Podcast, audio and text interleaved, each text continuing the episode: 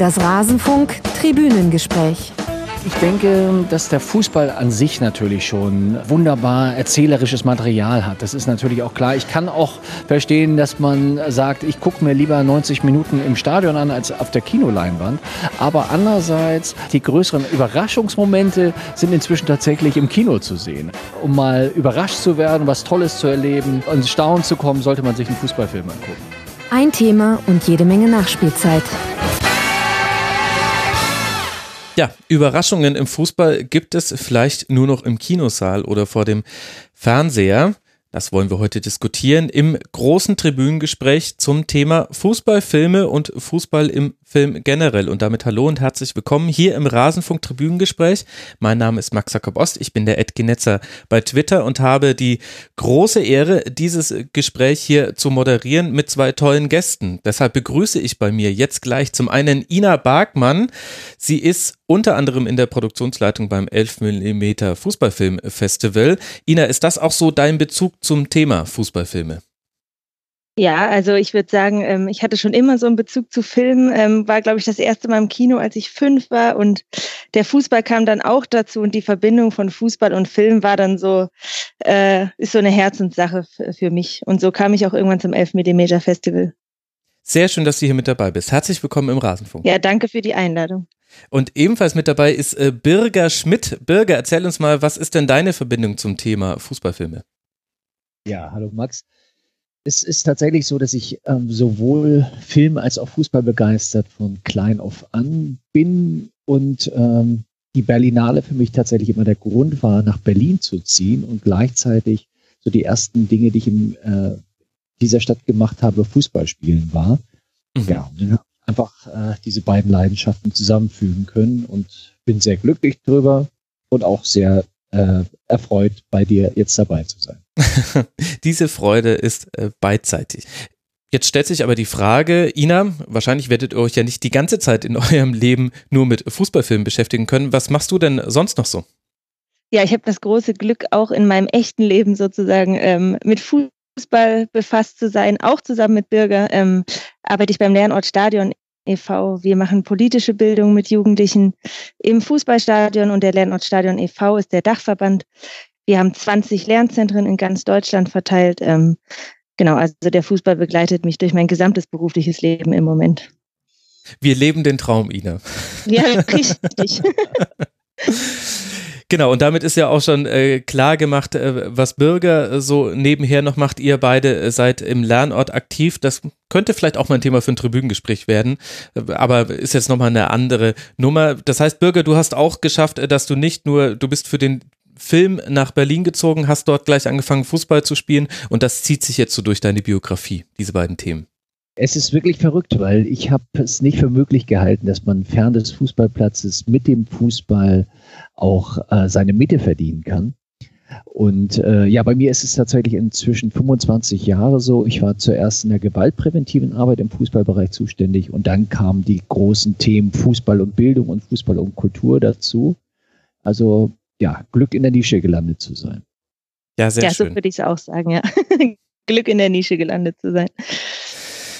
Das äh, geht uns allen dreien so und äh, deswegen haben wir auch äh, die Möglichkeit und ihr die Expertise, dass wir über dieses große Thema Fußballfilme sprechen können. Bevor wir damit loslegen, möchte ich noch einen Dank an ein paar Unterstützerinnen und Unterstützer des Rasenfunks loswerden. In diesem Fall sind das Kasp 4101, I to the X, Markus, Janoschik und Olaf. Sie alle unterstützen uns nicht nur, sondern haben sich auch registriert auf rasenfunk.de slash rsc und deswegen weiß ich, dass ich sie mit diesen Namen, die Sie sich da ausgesucht haben, danken kann. Ganz vielen herzlichen Dank für eure Unterstützung.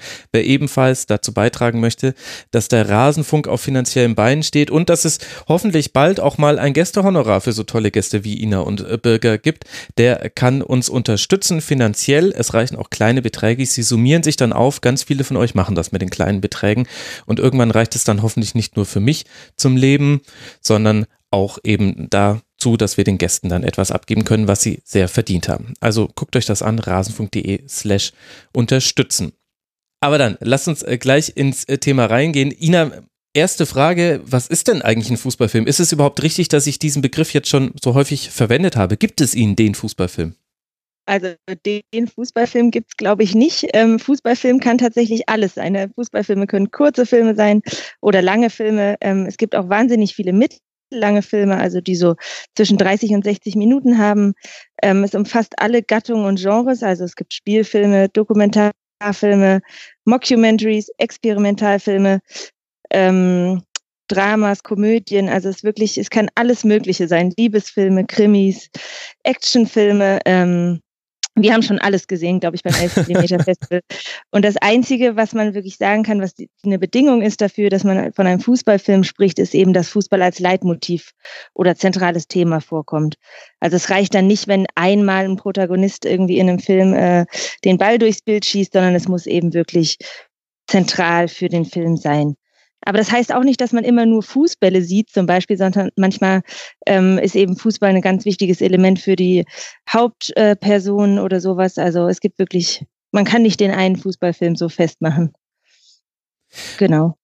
Und das ist ja auch etwas Besonderes, glaube ich, dass es äh, ein Motiv gibt, in das im Grunde alles äh, rein interpretiert werden kann oder mit dem man quasi in filmerischer Art alles ausdrücken kann oder alle Facetten des Lebens. Ist damit der Fußball etwas Besonderes, auch innerhalb der Filmgeschichte und der Filmografie oder gibt es da auch noch so andere Motive, die ähnlich besetzt sind? Also wir befassen uns natürlich sehr viel mit Fußballfilmen, deswegen kann ich das jetzt zum Beispiel so zu anderen Sportarten oder so gar nicht sagen. Aber ähm, es gibt natürlich auch andere Sportfilme, wo immer wieder irgendwie der Sport eine Rolle spielt für die, für die Hauptperson im Film. Ähm, aber für uns ist der Fußballfilm natürlich schon sehr einmalig und es werden auch immer mehr. Also wir hatten dieses Jahr beim Festival über 250 Einreichungen, die neue Filme sind, die in den letzten zwei oder drei Jahren entstanden sind. Also wow. das war zu Beginn des Festivals wirklich anders. Mhm. Bürger, wie hat sich denn das verändert und wie ist auch die Wahrnehmung des Themas Fußball in Filmen jetzt jenseits von unseren Fußballkreisen, also in der generellen Filmkritik zum Beispiel? Ja, da kann man wirklich sagen, wir sind jetzt im 16. Jahr des Festivals und es gibt da ganz enorme Entwicklungsschübe. Als wir angefangen haben damit 2004, ähm, äh, standen wir wirklich immer einer, einem Bereich gegenüber, dass zumindest Filmkritiker den Fußballfilm überhaupt nicht wahrgenommen haben oder schlecht gemacht haben. Und ähm, es auch tatsächlich so war, dass man gemerkt hat, dass so beispielsweise die Inszenierung des fiktiven Fußballs ähm, nicht gelungen war, aber tatsächlich durch digitale Tricktechnik sich äh, einiges weiterentwickelt hat, was die Qualität der einzelnen Spielfilme beispielsweise anging ähm, wir reden jetzt über ein, ein Genre, das tatsächlich schon über 100 Jahre alt ist. Der erste mhm. Film ist 1911 äh, gedreht worden, Harry the Footballer, und es hat sich dann so weiterentwickelt, dass dann so in, in jeder Dekade, kann man sagen, gab es einen Film, der herausragte, bis es dann äh, tatsächlich in den 2000ern für uns glücklicherweise sich ganz stark äh, weiterentwickelt hat. Aber was macht denn den Fußball so interessant für Regisseure, für Autoren, für diejenigen, die Filme produzieren? Was ist da deine Meinung zu? Na, ich denke schon, dass der Fußball wirklich ganz herausragende Geschichten erzählen kann, ähm, rund um Einzelpersonen, also sagen wir mal ein Spieler, ein Trainer im Mittelpunkt steht einer Geschichte. Das kann sowohl in einem Dokumentarfilm als auch in einem äh, Spielfilm sein. Und ähm, ja, es, ein Fußballfilm hat Helden und, und äh, zeigt große Niederlagen, große Siege. Also von daher bräuchte man sich äh, rund um die Drehbuchgestaltung gar, nicht so eine großen Sorgen zu machen, denke ich mal, bevor man einen Fußballfilm inszeniert. Das große Problem ist tatsächlich, das am Anfang schon angesprochen wurde, wo findet mehr Drama statt und mehr mhm. Überraschung. Ist es tatsächlich im Stadion, äh, wo ich bis zur 95. Minute äh, warte, wer denn tatsächlich das Spiel gewinnt? Oder interessieren mich mehr die Geschichten, die drumherum erzählt werden, die Hintergründe?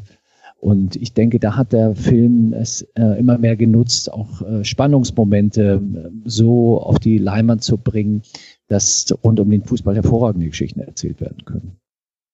Ja, und es ist auch immer so, ne, tatsächlich sogar bei Dokumentarfilmen, wo man schon weiß, wie es eigentlich ausgeht, fiebert man mit, weil die eben so gut gemacht sind und man fiebert wirklich bis zur letzten Minute und denkt, wird Arsenal jetzt Meister oder nicht.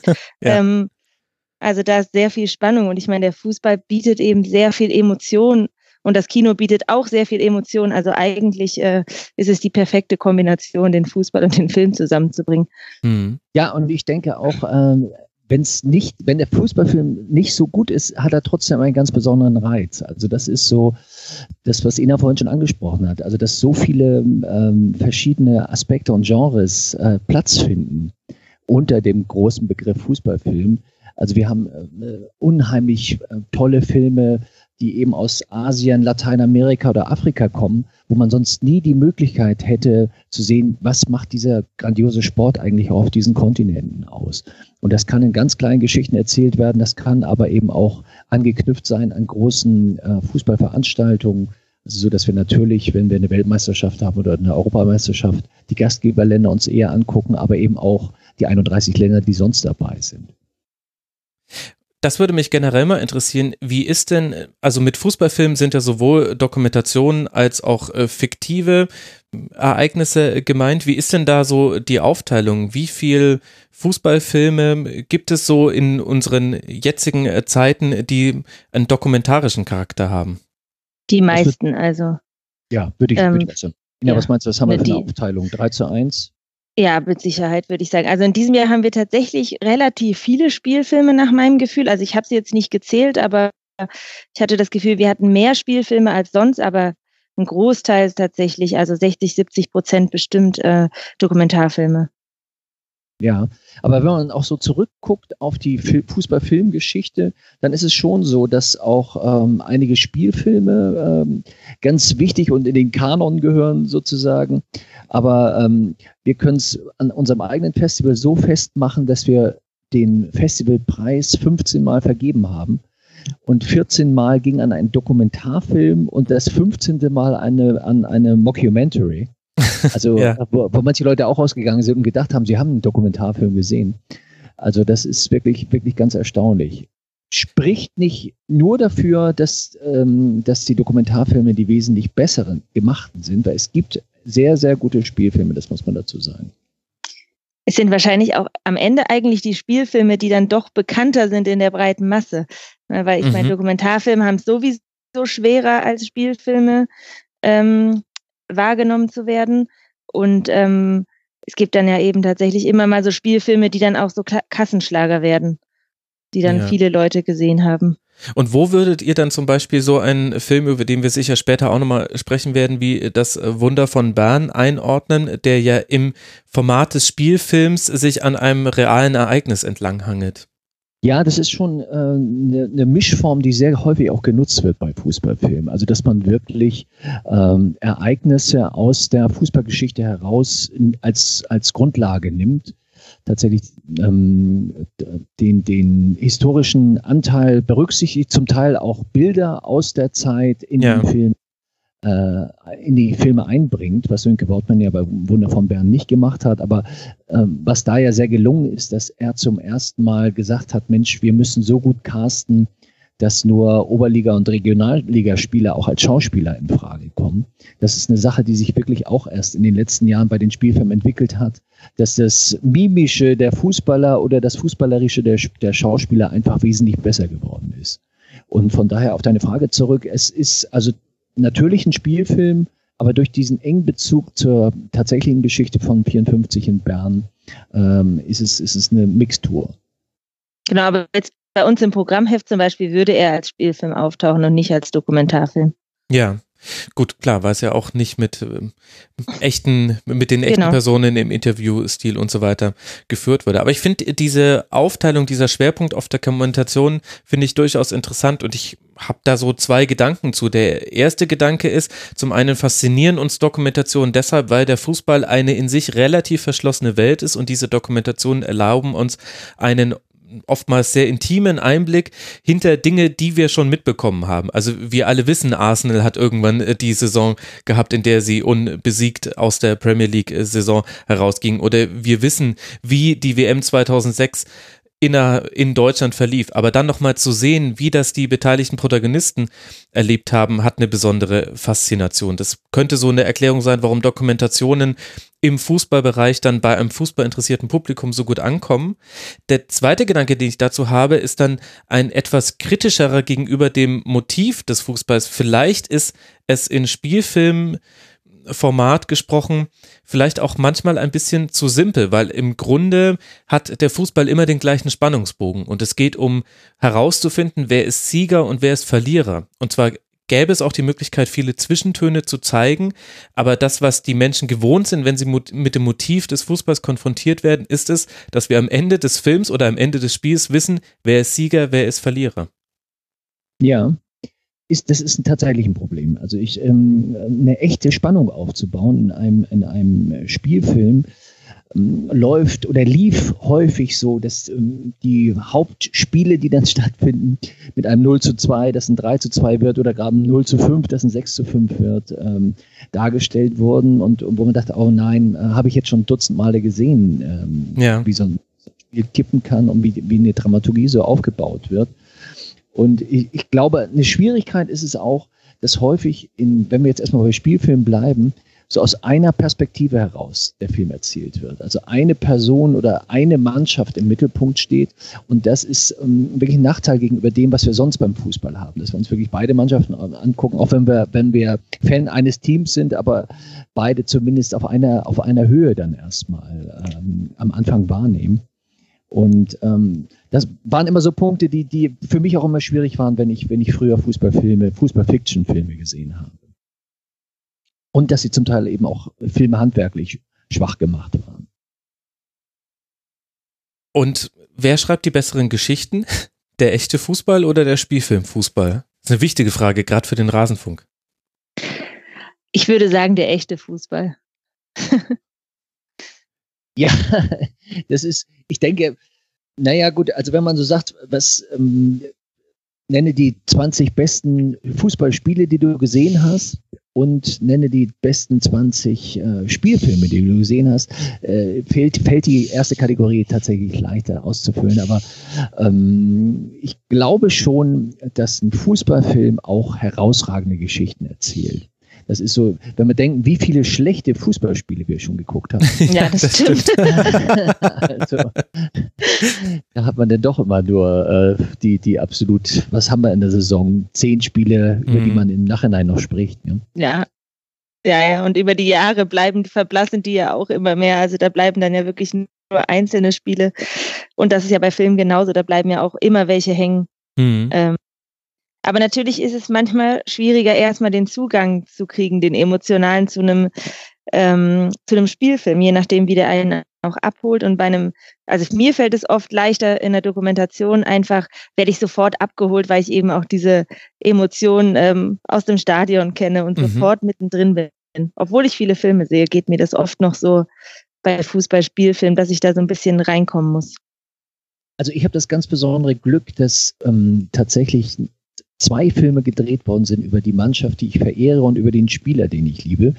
Und das sind, ähm, es war für mich vorher wirklich aufregend, weil ich Angst hatte, das, das kann nur daneben gehen, weil ich früher so leidenschaftlich die Spiele verfolgt habe. Es war, ist der erste FC Köln und, und es war Heinz Flohe, das war immer mein, mein, mein Idol. Und bei beiden Filmen ist es gelungen, die Zeit wieder äh, mitzubringen und auch die Emotion, die man hatte, wieder aufleben zu lassen. Also von daher hat ein Dokumentarfilm auch die Chance, Sachen zu konservieren, was, was ich sehr schön finde. Also wenn es um Spieler geht oder auch um, um Fußballereignisse. Ja. Und da macht es einfach auch Spaß im Nachhinein, sich das nochmal anzugucken, was früher für, für Herzklopfen und Begeisterung gesorgt, gesorgt hat. Aber das geht mir mir tatsächlich sogar auch so bei solchen Dokumentarfilmen, die jetzt nicht meine Mannschaft oder Erlebnisse betreffen, bei denen ich dabei war. Also da ist man sofort eben mittendrin ähm, und fiebert mit den absurdesten Mannschaften und Spielerinnen mhm. und Spielern plötzlich mit. Ähm, ja, je nachdem, wie sie gemacht sind eben. Ne? Aber wir haben wirklich sehr, sehr gute Dokumentarfilme. Also ich will gar nicht gegen die Spielfilme sprechen. Wir haben auch sehr gute Spielfilme. Ähm, ja, aber die ja. Dokumentarfilme holen einen eben irgendwie wirklich sofort rein, finde ich. Na, es gibt eben einen emotionalen Referenzrahmen. Also dadurch, mhm. dass jeder, der sich ja, für Fußball interessiert, einmal für ein Team mitgefiebert hat und das sowohl mal erlebt hat zu verlieren als auch zu gewinnen, kann man sich dann auch sofort in die Situation der Spieler und Spielerinnen reinversetzen. Viele von uns haben auch selber mal Fußball gespielt. Deswegen ist dieser Zugang ein direkter und vielleicht auch deswegen manchmal die Hemmschwelle bei Spielfilmen ein bisschen größer, sich darauf einzulassen, weil man das Gefühl hat, diese Geschichte, die dann äh, gefühlt ist die zusammengesetzt aus 20 unterschiedlichen Mannschaften und 20 20 unterschiedlichen Spielen, aber alles davon habe ich irgendwie schon mal gesehen. Also sowohl mhm. die Mannschaft, die 0 zu 4 aufholt, als auch die Mannschaft, die total unfair spielt, als auch die Mannschaft, die irgendwie so einen besonderen Spieler hat und alle sind Gurken oder die Mannschaft, die irgendwie ein besonderes Ereignis zusammenschweißt und die dann against all odds irgendein Spiel oder Turnier gewinnt. Äh, das, das hat quasi auch einen Bezugsrahmen, nimmt sich aber quasi die Frechheit heraus, jetzt fiktiv zu sein und deswegen begegnet man dem vielleicht als Fußballfan auch grundsätzlich etwas distanzierter, weil man eben das Gefühl hat, im Grunde habe ich das schon gesehen, aber ihr wollt mir das jetzt verkaufen, dass das in einer fiktiven Welt so passiert ist. Vielleicht kommt auch daher so diese, diese grundsätzliche Distanz, die man manchmal bei manchen Spielfilmen mit dem Thema Fußball hat. Ja, wahrscheinlich. Das kann sehr gut sein, ja. Also es ist ja viel versucht worden, aber ähm, ich möchte mal jetzt doch nochmal die Lanze brechen für, für die Spielfilme, beispielsweise Damned United, also ein Film aus von ähm, Tom Hopper aus dem Jahr 2009.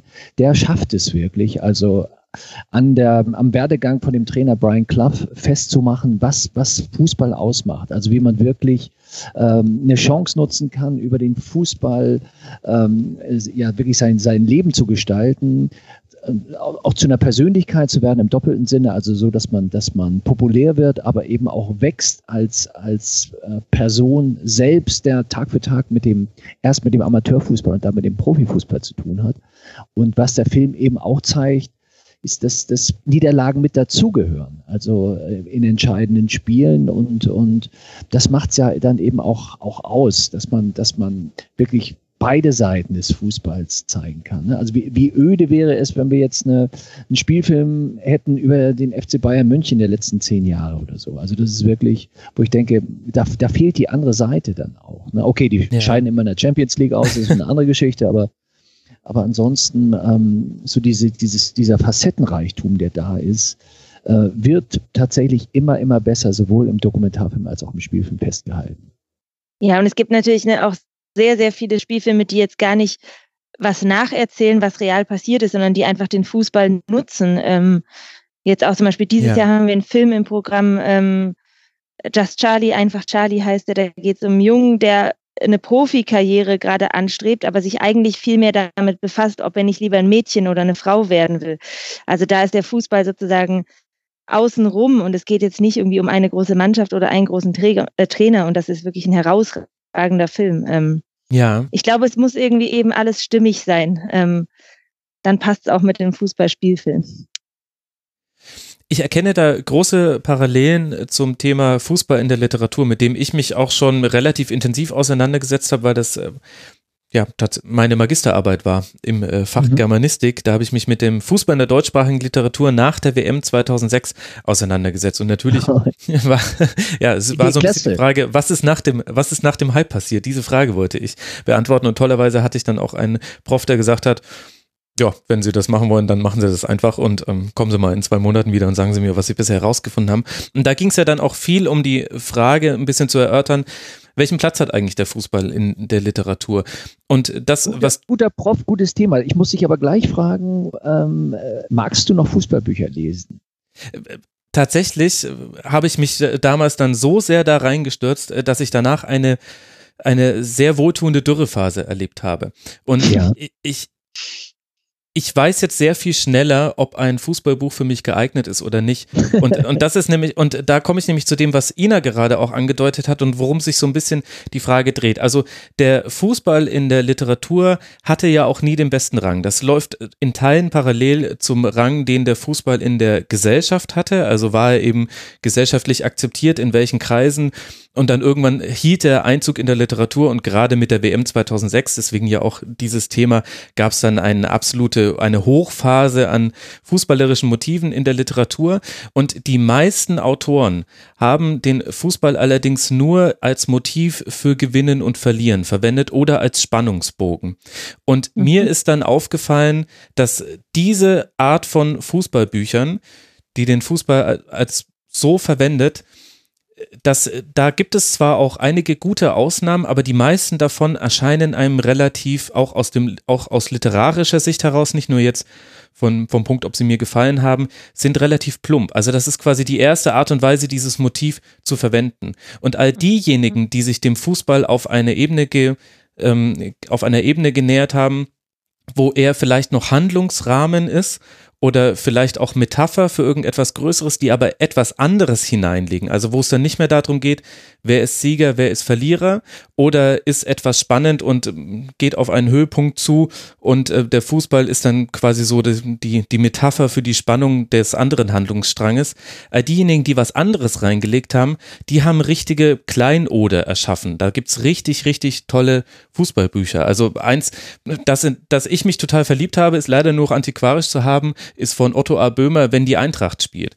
Und äh, da hm. ist der Fußball, der Fußball ist, ist, spielt eine ganz große Rolle aber wird in einem komplett anderen Motiv gesehen. Also da ist, äh, da geht es um einen Protagonisten, dem im Grunde die Fähigkeit abhanden gekommen ist, durch eine Krankheit Ordnung in seinem Gehirn zu schaffen. Und äh, die Dinge, die ihm dann im Alltag noch Ordnung verschaffen, sind dann Fußballspiele. Also er kann sich quasi an jedes Spiel von der Eintracht erinnern, er kriegt aber seinen anderen Alltag nicht mehr so wirklich auf die Reihe.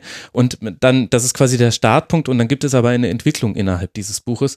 Tolles Buch. Oder dann auch Schiedsrichter fertig ist ja auch so ein, so ein Beispiel, wo es zwar um einen Schiedsrichter geht und immer wenn der Fußball da eine Rolle spielt, wird es ehrlich gesagt vom, von der Metaphorik her etwas einfach gestrickt, aber alles außen herum ist, ist richtig gut aufgeladen und da spielt dann der Fußball immer eine sekundäre Rolle, aber eine viel wertvollere. Und das ist die Erfahrung, ja. die ich in der Literatur gemacht habe und vielleicht ist das im Film auch ähnlich. Ich finde das eine hochinteressante äh, Grundlage. Weil, also, wenn, wir haben vor, ich glaube, das war vor fünf Jahren, hatten wir einen Wettbewerb oder beziehungsweise wir selbst haben uns es gegönnt, den besten Fußballfilm aller Zeiten zu, äh, zu küren. Ui. Äh, das 11 mm Team hat, hat äh, Filme vorsortiert und eine sehr prominent besetzte Fußballbegeisterte und filmbegeisterte Jury hat dann den besten Dokumentarfilm und Spielfilm aller Zeiten gewählt. Das nur als, als ähm, Impuls, weil wenn man, wenn ich jetzt an diese Liste denke, die 20 besten Filme, die wir gezeigt haben, gibt es einen einzigen Film, der ein Fußballbuch als Vorlage hatte, wo man eigentlich denken müsste, Mensch, da ist so viel Stoff drin, das könnten wir umsetzen. Und das war, da kommen wir jetzt zu Nick Hornby natürlich, mhm. ähm, äh, Fever Pitch. Und ich, da muss ich sagen, dass ich sowohl das Buch als auch die Verfilmung sehr, sehr gelungen halte. Und das Spannende ist das, was du eben auch angesprochen hast. Es geht ja eigentlich da gar nicht so sehr um den Fußball im, im Speziellen. Natürlich geht es darum, äh, dass Arsenal das letzte Spiel bei Liverpool gewinnt, keine Frage. Aber es ist ja auch eine große Liebesgeschichte und eine, äh, tatsächlich der, der Umgang damit, wie man zwei große Leben und Leidenschaften, ähm, nicht tatsächlich, es geht ja um, um, um, die, um eine Paarbeziehung, als eben auch, wie gehe ich damit um, dass der Fußball mindestens auf der, auf der gleichen Ranghöhe ist wie meine Freundin. Ja. Ähm, das ist ja so die, die Grundlage bei dem, bei dem Film. Ist, ist ganz hervorragend umgesetzt. Und das natürlich auch noch mit heiteren Mitteln, sodass man den Film immer wieder sehen kann, auch nach 20 Jahren noch. Und da, da ist tatsächlich eine, ein Buch so gelungen umgesetzt worden, dass man sagen kann, gut, das gucke ich mir auch nochmal auf der Leinwand an. Und was ich dann eben in der Literatur festgestellt habe, und da würde mich jetzt interessieren, ob das bei der Filmkritik ähnlich verlief, war, dass aufgrund der einfachen Motivstruktur des Fußballs und weil eben dann viele Schriftsteller auch bei diesem einfachen Motiv geblieben sind, sich der Fußball in der Literatur sehr schwer getan hat, jenseits von Peter Handke, der irgendwie mal die Angst des Tormanns beim Elfmeter geschrieben hat, wo es aber ehrlich gesagt nicht um Fußball geht und wo das auch nur eine Metapher ist, die auch noch so ein bisschen umgedreht formuliert. Also, na gut, da, vielleicht mache ich meine eigene Sendung zu Fußball und Literatur auch noch, da will ich mich jetzt nicht verlieren. Aber äh, der Fußball hat sich da sehr schwer getan, auch von der Literaturkritik ernst genommen zu werden als Motivrahmen. Ist das im Film ähnlich gewesen, Ina? also ich glaube, dass es ähnlich ist, ohne dass ich jetzt sehr, sehr viele Kritiken gelesen hätte, aber ähm, einfach so von meinem persönlichen Empfinden. Aber ich weiß gar nicht, ob das so sehr was mit der Machart an sich zu tun hat, als eher mit so einer generellen Ablehnung von Kulturschaffenden gegenüber Fußball. Also ich habe sehr viel im Kulturbereich gearbeitet, bevor ich mich dem Fußball mehr beruflich gewidmet habe. Und ich weiß, dass es immer so eine Außenseiterposition war. Also es war sehr wohltuend, zu elf Millimeter zu kommen und ähm, mit Menschen zusammenzutreffen, die sowohl Kultur interessiert als auch Fußball interessiert ist. Ähm, sind. Also das irgendwie wird das immer so ein bisschen auch als Gegenstück in der Kulturszene inszeniert, habe ich das Gefühl. Also der, der, der große Pöbel guckt Fußball und wir machen hier die Hochkultur. Ist so ein bisschen mein Eindruck gewesen stimme immer. Ich, stimme ich vollkommen zu. Das ist wirklich so, dass immer gesagt wurde, das ist, die Fußballfilme sind für, für ein Publikum äh, produziert worden, die, die keine großen intellektuellen und ästhetischen Ansprüche haben.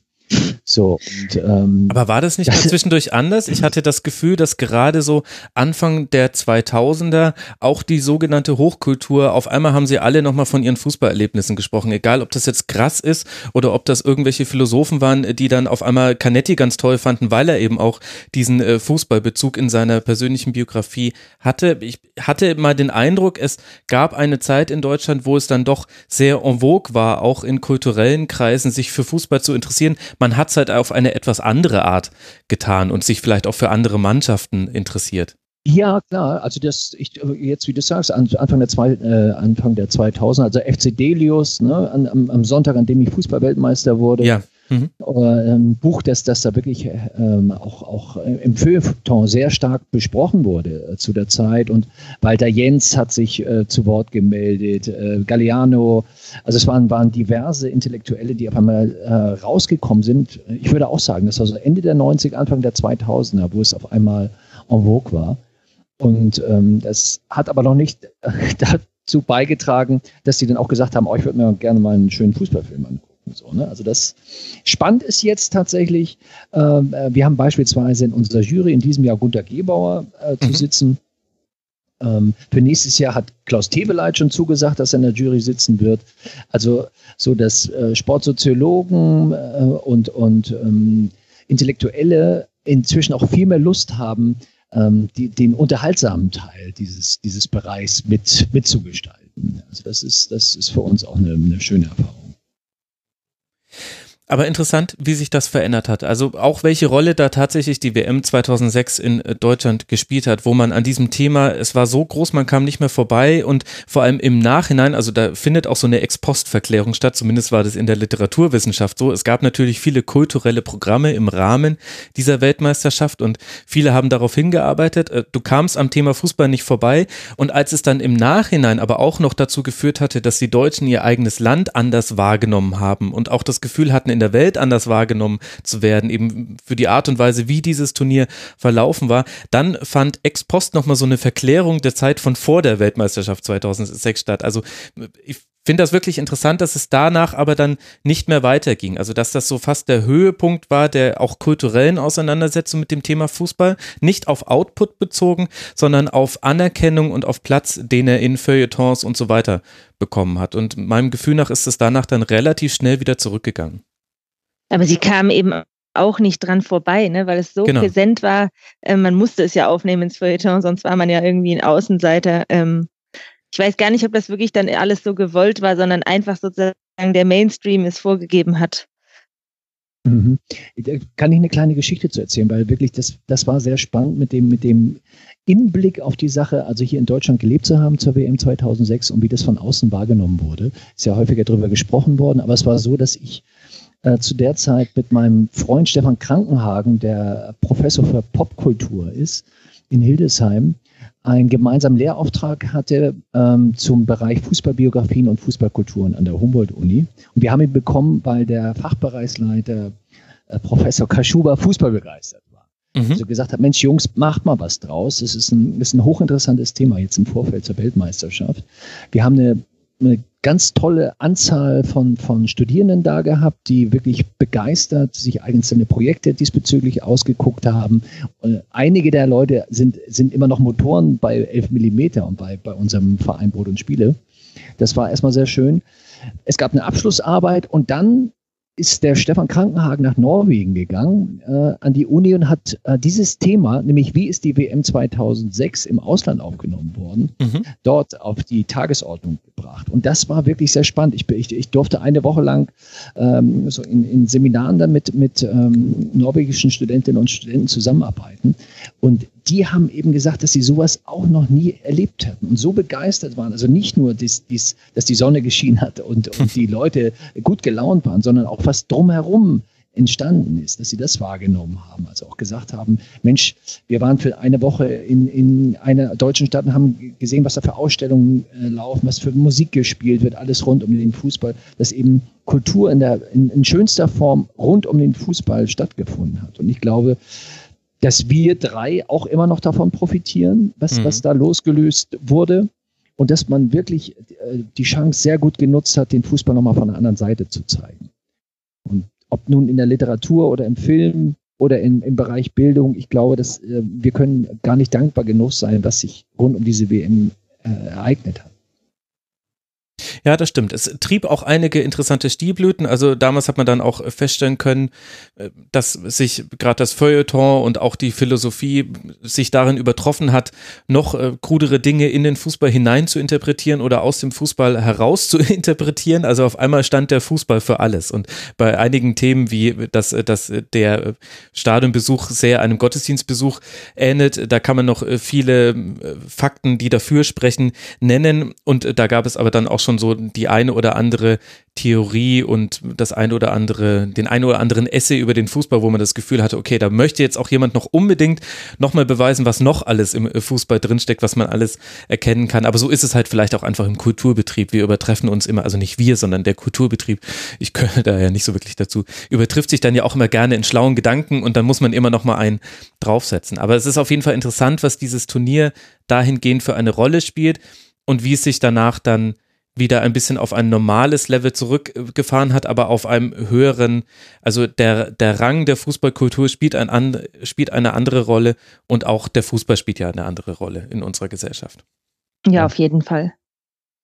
Und äh, ich weiß nicht, wie es euch beiden geht, aber man, man ist ja auch so ein bisschen ermüdet von dem, äh, also von diesen Vergleichen, die die Politiker nehmen, diese Fußballersprache reinbringen und so. Wir sind ja schon dankbar, wenn der Fußball mal mit dem Handball verglichen wird, wenn es wenigstens, ja. wenn es wenigstens nicht um Atheismus im Fußball geht oder sowas. Das ist wohl wahr.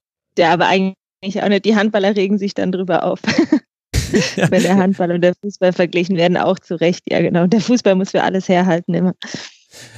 Ja, ja. Es ist, es ist ja auch tatsächlich in großen ah, Teilen. oh, da fällt mir gerade was ein. Da fällt mir gerade was ein. Das ist eine richtig eine, eine tolle Sache. Und zwar, ähm, wir haben auch mehrere Partnerfestivals und mhm. es war jetzt am vergangenen Wochenende fand das Festival in Kopenhagen statt äh, wo ich vor Ort sein konnte. Und es gab eine Diskussion an einem Tisch, äh, warum der Frauenfußball äh, nicht sehenswert ist. Also egal, ob man ihn nun im Stadion sich anguckt oder auf der Leinwand, es würde sich nicht lohnen, Frauenfußballspiele zu mhm. gucken. War das Statement eines der dort Sitzenden. Und dann hat der, der dänische Kollege ganz wunderbar das ähm, gekontert, indem er gesagt hat, wenn ich alleine denke, welche Rolle der Frauenhandball in diesem Land gespielt hat, also äh, erfolgreich war, äh, sowohl für, vom Familienpublikum als auch vom, vom Fachpublikum hervorragend aufgenommen worden ist. Die Hallen sind immer, sind immer voll. Die dänische Mannschaft ist 71 das erste Mal Weltmeister geworden. Es hat sich professioneller Frauenhandball äh, manifestiert. Also das sind alles, alles Dinge, die dafür gesprochen haben, sagt er, dass der Fußball endlich mal verstehen wollte, äh, soll, was für eine Chance er auch hat, mhm. dass Frauen eben auch ganz hervorragend diesen äh, Sport betreiben. Und das war, fand ich klasse, jetzt wo, wo ihr beide von dem Handball-Fußball-Vergleich gesprochen habt. Da kann der Handball tatsächlich dem Fußball nochmal ähm, einen schönen Weg weisen. Ja, und die Kategorie schön ist ja auch durchaus eine hinterfragbare. Also vermutlich hat die Bedeutung des Fußballs im kulturellen Betrieb auch damit zu tun, dass sich das Spiel als solches verändert hat. Also wenn man sich ein Spiel aus den 80ern, ein Spiel aus den 90ern anguckt, dann ist das eine andere Art des Fußballs und eine weniger schöne Art des Fußballs. Es ist jetzt ein fluideres Spiel, die Spieler sind technisch besser ausgebildet, es geht schneller von einem Tor zum anderen. Da ist vielleicht auch die WM, auch deshalb vielleicht die WM 2006 so gut gelaufen, weil da hatten wir eben einfach auch einen Zinedine Zidane zum Beispiel, dann ja noch mit dieser tragischen, mit diesem tragischen Höhepunkt äh, der roten Karte im Finale, aber der steht ja so ein bisschen sinnbildlich dafür, wie der Fußball dann aussah. Und die Frage, die man aber eben stellen kann, ist, muss denn ein, ein Sport immer nur schön sein, um auch kulturell wahrgenommen und verarbeitet zu werden? Und das ist ja in, in sublimierter Form, hast du das ja in der Diskussion rund um Frauenfußball auch, dass dann der Referenzrahmen dazu der Männerfußball ist und dann ist der Frauenfußball etwas weniger schnell und äh, in, in Teilen auch technisch nicht äh, so anspruchsvoll wie der Männerfußball, was auch an den Strukturen des Frauenfußballs liegt. Gerade bei Turnieren sieht man das ja, wenn man dann Mannschaften aus anderen Ländern sieht, die eben ganz andere Voraussetzungen haben für den Fußball. Und dann wird diese Kategorie schön, aber in diesem Referenzrahmen Männerfußball gesehen, der schnell, athletisch und technisch hoch versiert ist und wird als nicht schön bezeichnet, was ja aber eigentlich mit dem mit der Definition von Schönheit nichts zu tun hat. Also das, das finde ich so, das sind so Gedanken, die ich bei solchen Diskussionen immer wieder habe, äh, dass man ja eigentlich gar nicht sagen könnte, was ist eigentlich schön. Und dass man aber dann einfach das eine als, als schön und gut und äh, positiv darstellt, nämlich den Männerfußball und dann alles andere, und das muss jetzt nicht nur der Frauenfußball sein, sondern auch ganz viele andere Sportarten, müssen dann aus dieser Sichtweise heraus weniger schön sein, weil sie ja nicht alles das erfüllen können wie das eine Ideal, was man setzt. Ja, es ist ja. eben aber auch ähm, einfach bekloppt, das immer alles so zu vergleichen. Also erstens ja. ist schön natürlich auch eine sehr subjektive Wahrnehmung. Also meine Definition von schön ist sicher eine andere als eure Definition von Schönes sind. Und ich meine auch ganz ehrlich, wie viele unschöne Männerfußballspiele guckt man sich denn an? Also ich habe sehr, sehr viele unschöne Männerfußballspiele schon gesehen. Ähm, und tatsächlich auch noch nicht so viele Frauenfußballfilme, äh, Film, nicht Filme, Spiele, was aber weniger was damit zu tun hat, dass ich es nicht schön finde, sondern dass ich irgendwie nie so einen richtigen Bezug dazu hatte. Weil ähm, früher, also ich komme aus Bremen, ähm, habe äh, meine, meine Liebe zum SV Werder ähm, so mit zehn Jahren ungefähr entwickelt und ähm, da gab es irgendwie einfach keine prominenten Frauenteams. Also ich hatte dazu keinen Bezug. Ja. Aber ähm, wir haben dieses Jahr ja auch einen Schwerpunkt Frauen im Fußball. Und wir haben einen ganz fantastischen ähm, Dokumentarfilm über die Mannschaft vom FC Rosengard, die eine der besten Frauenteams, äh, die eines der besten Frauenteams der Welt haben. Und ich habe diesen Film gesehen und ich war so begeistert und dachte danach, ich muss jetzt mal zum Frauenfußball gehen endlich, weil es so viel transportiert und so viel Begeisterung ähm, dabei ist. Ich meine, die haben Spielerinnen wie Martha da auf dem Platz stehen, die auch technisch wahnsinnig gut sind. Mhm. Ähm, also ich finde, das ist kein haltbares äh, Argument zu sagen, das ist nicht schön.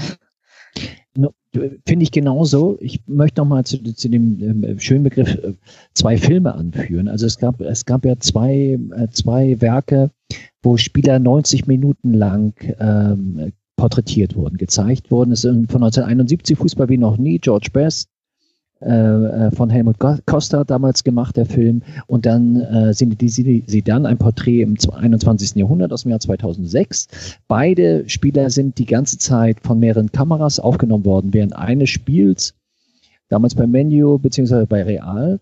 Und das ist eine Sache, die da würde ich mich total freuen, wenn das auch mal mit einer Fußballerin passieren würde. Ja. Einfach auch nochmal über, über die Ästhetik zu sprechen, weil ich denke, es ist äh, zum Teil wirklich ein Hochgenuss äh, zu sehen, wie auf dem, auf dem Frauenfußballfeld, äh, anders kann ich jetzt nicht ausdrücken, äh, ähm, agiert wird.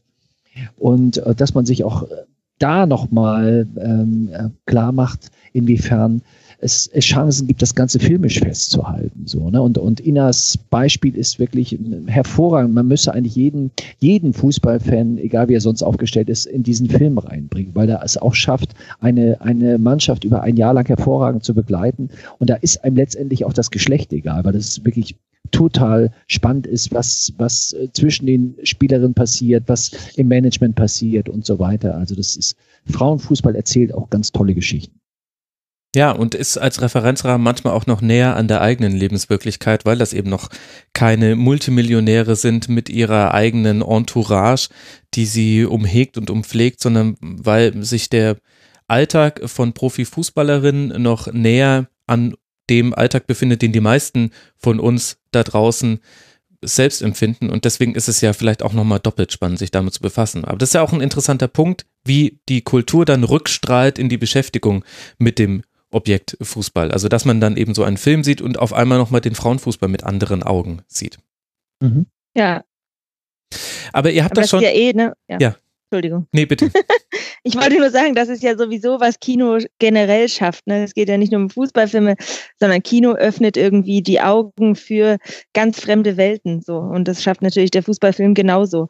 Ob es dann ein Film über Frauen ist oder ein Film über eine Mannschaft auf Sansibar oder so, man erlebt irgendwie ganz fremde Welten und öffnet seine Augen und seinen Kopf für neue Dinge. Genau, und diese Augen öffnen, das wollen wir jetzt auch machen. Ihr habt das auch schon perfekt gemacht, dass ihr mein Herummeandern in irgendwelchen äh, philosophisch-kulturellen Fragen immer wieder zum Thema Fußballfilm zurückgebracht habt. Ihr wart der bessere Moderator die letzten 20 Minuten als ich. Und jetzt wollen wir dann auch in das Thema einsteigen. Wir wollen jetzt dann mal über die Geschichte des Fußballfilms sprechen. Das würde mich sehr interessieren. Birger, sag mir mal, was war denn der erste Fußballfilm? Ui, das war also mh, ein, die erste, sagen wir mal, ich muss so sagen, die erste filmische Fußballberichterstattung Mhm. äh, war ein Bericht über das Spiel Blackburn Rovers gegen West Bromwich Albion im Jahr 1898. Mhm. Und der erste Film war dann Harry the Footballer aus dem Jahr 1911. Das, da, der hatte tatsächlich schon eine richtige Story. Das war ein Spielfilm. Es ging um einen entführten Torwart, der es rechtzeitig äh, zum Spielbeginn schafft, sich zu befreien bzw. befreit zu werden. Sieben Minuten. Okay. Und, Stummfilm äh, vermutlich auch? Das war ein Stummfilm, ja. Ja. Genau. Und dann äh, zwei weitere große Stummfilme sind dann verrückterweise in einem demselben Jahr äh, entstanden, 1927. Da haben wir einerseits äh, die Elf Teufel mit Schauspielern, die ich auch noch äh, nachklingen höre aus den Erzählungen meiner Großeltern, also äh, Gustav Fröhlich, Willy Forst und Evelyn Holt. Das waren wirklich große Filmstars aus der UFA-Stummfilmzeit, die in diesem Mhm. Fußballfilm mitgespielt haben. Es war eine Liebesgeschichte, die dargestellt wurde, eine, eine Frau zwischen zwei hervorragenden Kickern und äh, tatsächlich auch mit, mit äh, erotischem äh, Schwerpunkt, kann man sagen. Also für die Zeit wirklich ganz enorm. Wir haben den Film zweimal bei uns auf dem Festival präsentiert mit äh, Live-Musik und ähm, ganz, ganz hervorragend gespielt. Und der andere Film, über den spricht Ina gleich, das ist der König der Mittelstürmer. Genau, auch den haben wir schon gezeigt vor zwei, drei Jahren beim Festival, weil das Schöne ist, in unserem Festivalkino, dem Babylon in Berlin, gibt es eine Stummfilmorgel. Also die können da wirklich Live-Begleitungen machen, ähm, sehr eindrücklich, machen die jeden Samstag auch, nicht nur mit Fußballfilmen. Mhm. Genau, und der König der Mittelstürmer, ich musste gestern leider feststellen, dass es äh, eine Hommage an einen HSV-Spieler ist. Ähm, trotzdem ein schöner Film, ähm, äh, auch aus dem Jahr 1927. Da geht es um äh, einen Fußballspieler, der sich gegen seinen Vater, gegen den Willen seines Vaters eben ähm, dem Fußball widmet. Der Vater ist Geschäftsmann, die Firma steht aber so ein bisschen vorm Bankrott. Ähm, dann kommt eine schöne Frau, ich glaube aus Amerika, ähm, die die Firma retten soll. Die beiden verlieben sich, also es ist eben auch dann so eine Art Lieben, Liebesgeschichte. Ähm, genau, und am Ende darf er natürlich noch im entscheidenden Spiel das Tor schießen. Ähm, genau, Ja, das war schon, Tull, ja. Tull Hart aber der Spieler, ne? Tull Harder war der Spieler, genau. Ja. Und es war eben auch, glaube ich, ne, eben, dass der Fußball in den 1920er Jahren grundsätzlich auch in der Gesellschaft ähm, immer mehr ankam. Also ich Mhm. glaube, es erklärt sich auch, dass da dann eben die Entwicklung des Fußballfilms anfing. Weil sich Ja. Film ja auch immer mit gesellschaftlich relevanten Themen au- auseinandersetzt.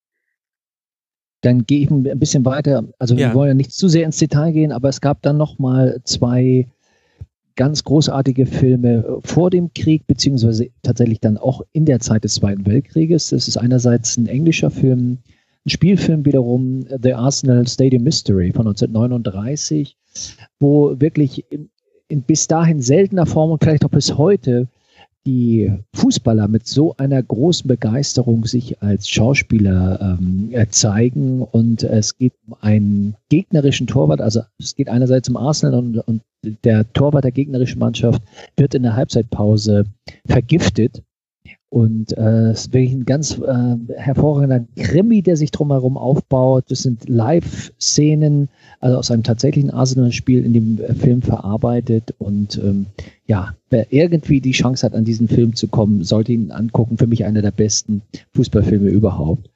Und dann gab es 1902. Tatsächlich, äh, Entschuldigung, wenn ich da nochmal kurz ja. reingehe, mit den damaligen Spielern des FC Arsenal, die waren dann auch der Cast dieses Spiels. Das war das, war, war das Tolle. Der Cast war gemischt, also es war, äh, ich stelle mir es mir so vor, dass sechs, sechs Schauspieler und fünf Fußballspieler auf dem Feld waren oder umgekehrt. Mhm. Also das war, war ein Versuch, der überaus gut gelungen ist. Und das, und das Enorme war auch noch, dass der Stadionsprecher eine Rolle äh, des Erzählers eingenommen hat in diesem Film. Also wirklich, ähm, man war schon sehr experimentell unterwegs. Also hier sprechen oh. wir dann auch nicht mehr über einen Stummfilm, sondern der war dann auch schon mit Ton unterlegt. Das war ein Tonfilm, ja. Genau. Und 1942 gab es dann in äh, Deutschland tatsächlich einen ganz herausragenden Film, Das große Spiel wiederum mit äh, zwei überaus bekannten äh, Schauspielern, René Deltgen und Gustav Knut waren damals in der Hauptrolle. Und ähm, das Interessante dort war, dass der Perberger tatsächlich als Berater des Films ähm, agiert hat. Und natürlich spielte 42 auch die ideologische äh, Sicht eine Rolle, aber man kann den Film trotzdem sehr gut sehen. Es ist also keine, keine Nazi-Verherrlichung oder ähnliches. Es geht tatsächlich auch dort um eine Liebesgeschichte und um das große Endspiel. Zu der Zeit äh, waren Rapid Wien gegen Schalke im, im tatsächlichen Endspiel, das damals im, im Berliner Olympiastadion stattgefunden hat, gegen ein, haben gegeneinander gespielt und im Film endet das Spiel so äh, mit der Torfolge 0232. Das hat Sepp Herberger dann ja irgendwann nochmal erlebt. ja. Und das, das ähm, tatsächliche Endspiel endete 0343. Also Rapid Wien hat Schalke 4 zu 3 geschlagen. Von daher äh, war dann tatsächlich die, die ähm, reale Welt noch spannender oder noch verrückter. Aber gewinnt auch im Film dann Rapid Wien oder gewinnt da Schalke? Das sind äh, zwei fiktive Mannschaften. Ach so, okay. Okay, gut. Von daher äh, gibt es da nicht die, die 1 zu 1 Parallelen. Und das auch ist wiederum vermutlich ja. auch kein, kein Zufall, dass wir in Zeiten des äh, Kriegs äh, dann da nochmal zwei so wichtige Fußballfilme erleben, weil es ein unbelastetes Motiv ist. Also sowohl aus Seiten der Regierenden, dass, äh, dass man im Fußball dass man damit ein Thema behandelt, was die Leute unterhält und gleichzeitig aber auch für die eigenen Zwecke genutzt werden kann, auch wenn du sagst, es war jetzt kein Propagandastreifen, das große Spiel. Und auf der anderen Seite für die Zuschauerinnen und Zuschauer, dass man eben mal kurz äh, im Sinne des Eskapismus aus dem Kriegsalltag rauskommt und sich mit einem anderen Thema befassen kann. Auf jeden Fall. Und zynischer und tragischerweise äh, galt das auch für Akteure des Films. Das ist ähnlich wie bei der Feuerzangenbowle, ja. dass dort äh, Schauspieler wirklich nur für die Dreharbeiten von der Front zurückgeholt worden sind und dann zum Teil die Premiere des Films nicht mehr erleben konnten, weil sie gestorben sind ähm, im Krieg. Ähm, ist es so, dass da eben auch Spieler, ähm, nachdem sie, ich rede jetzt von den Fußballspielern, nachdem sie äh, vor der Kamera agiert haben, zurück an die Front äh, beordert wurden. Also das war wirklich auch, äh, so, so muss man den zeitlichen Rahmen sehen. Und äh, ja, dementsprechend noch mehr schlucken, wenn man, wenn man sieht, dass dieser Film auch so eine, so eine Leichtigkeit transportieren soll. Ähm, das ist schon, schon grotesk zum Teil, also was, was dann tatsächlich entstanden ist. Aber der Film ist wirklich sehenswert. Ähm, leider ist fast unmöglich und das, das haben wir ja wirklich als, als Festivalmacher und Macherin tatsächlich auch, ähm, dass selbst wir manche Filme nur einmal sehen können und die verschwinden dann ähm, komplett vom internationalen Filmmarkt. Das, was ich vorhin gesagt habe, okay. dass wir Filme haben aus Asien, Afrika und Lateinamerika, die sieht man dann wirklich nur entweder auf einem anderen Filmfest oder bei uns. Also wir, das geht jetzt gar nicht darum, dass wir die Werbetrommel so rühren müssen, sondern ähm, diese Filme haben häufig keine Chance, häufiger im, im Kino zu erscheinen. Oder es gibt es dreht jetzt keine DVD-Auswertung mehr. Also das ist sehr, sehr bitter. Natürlich auch, ne, also hat auch wahrscheinlich viel mit den Sprachfassungen zu tun. Also wir mhm. zeigen ja alle Filme auch im Original.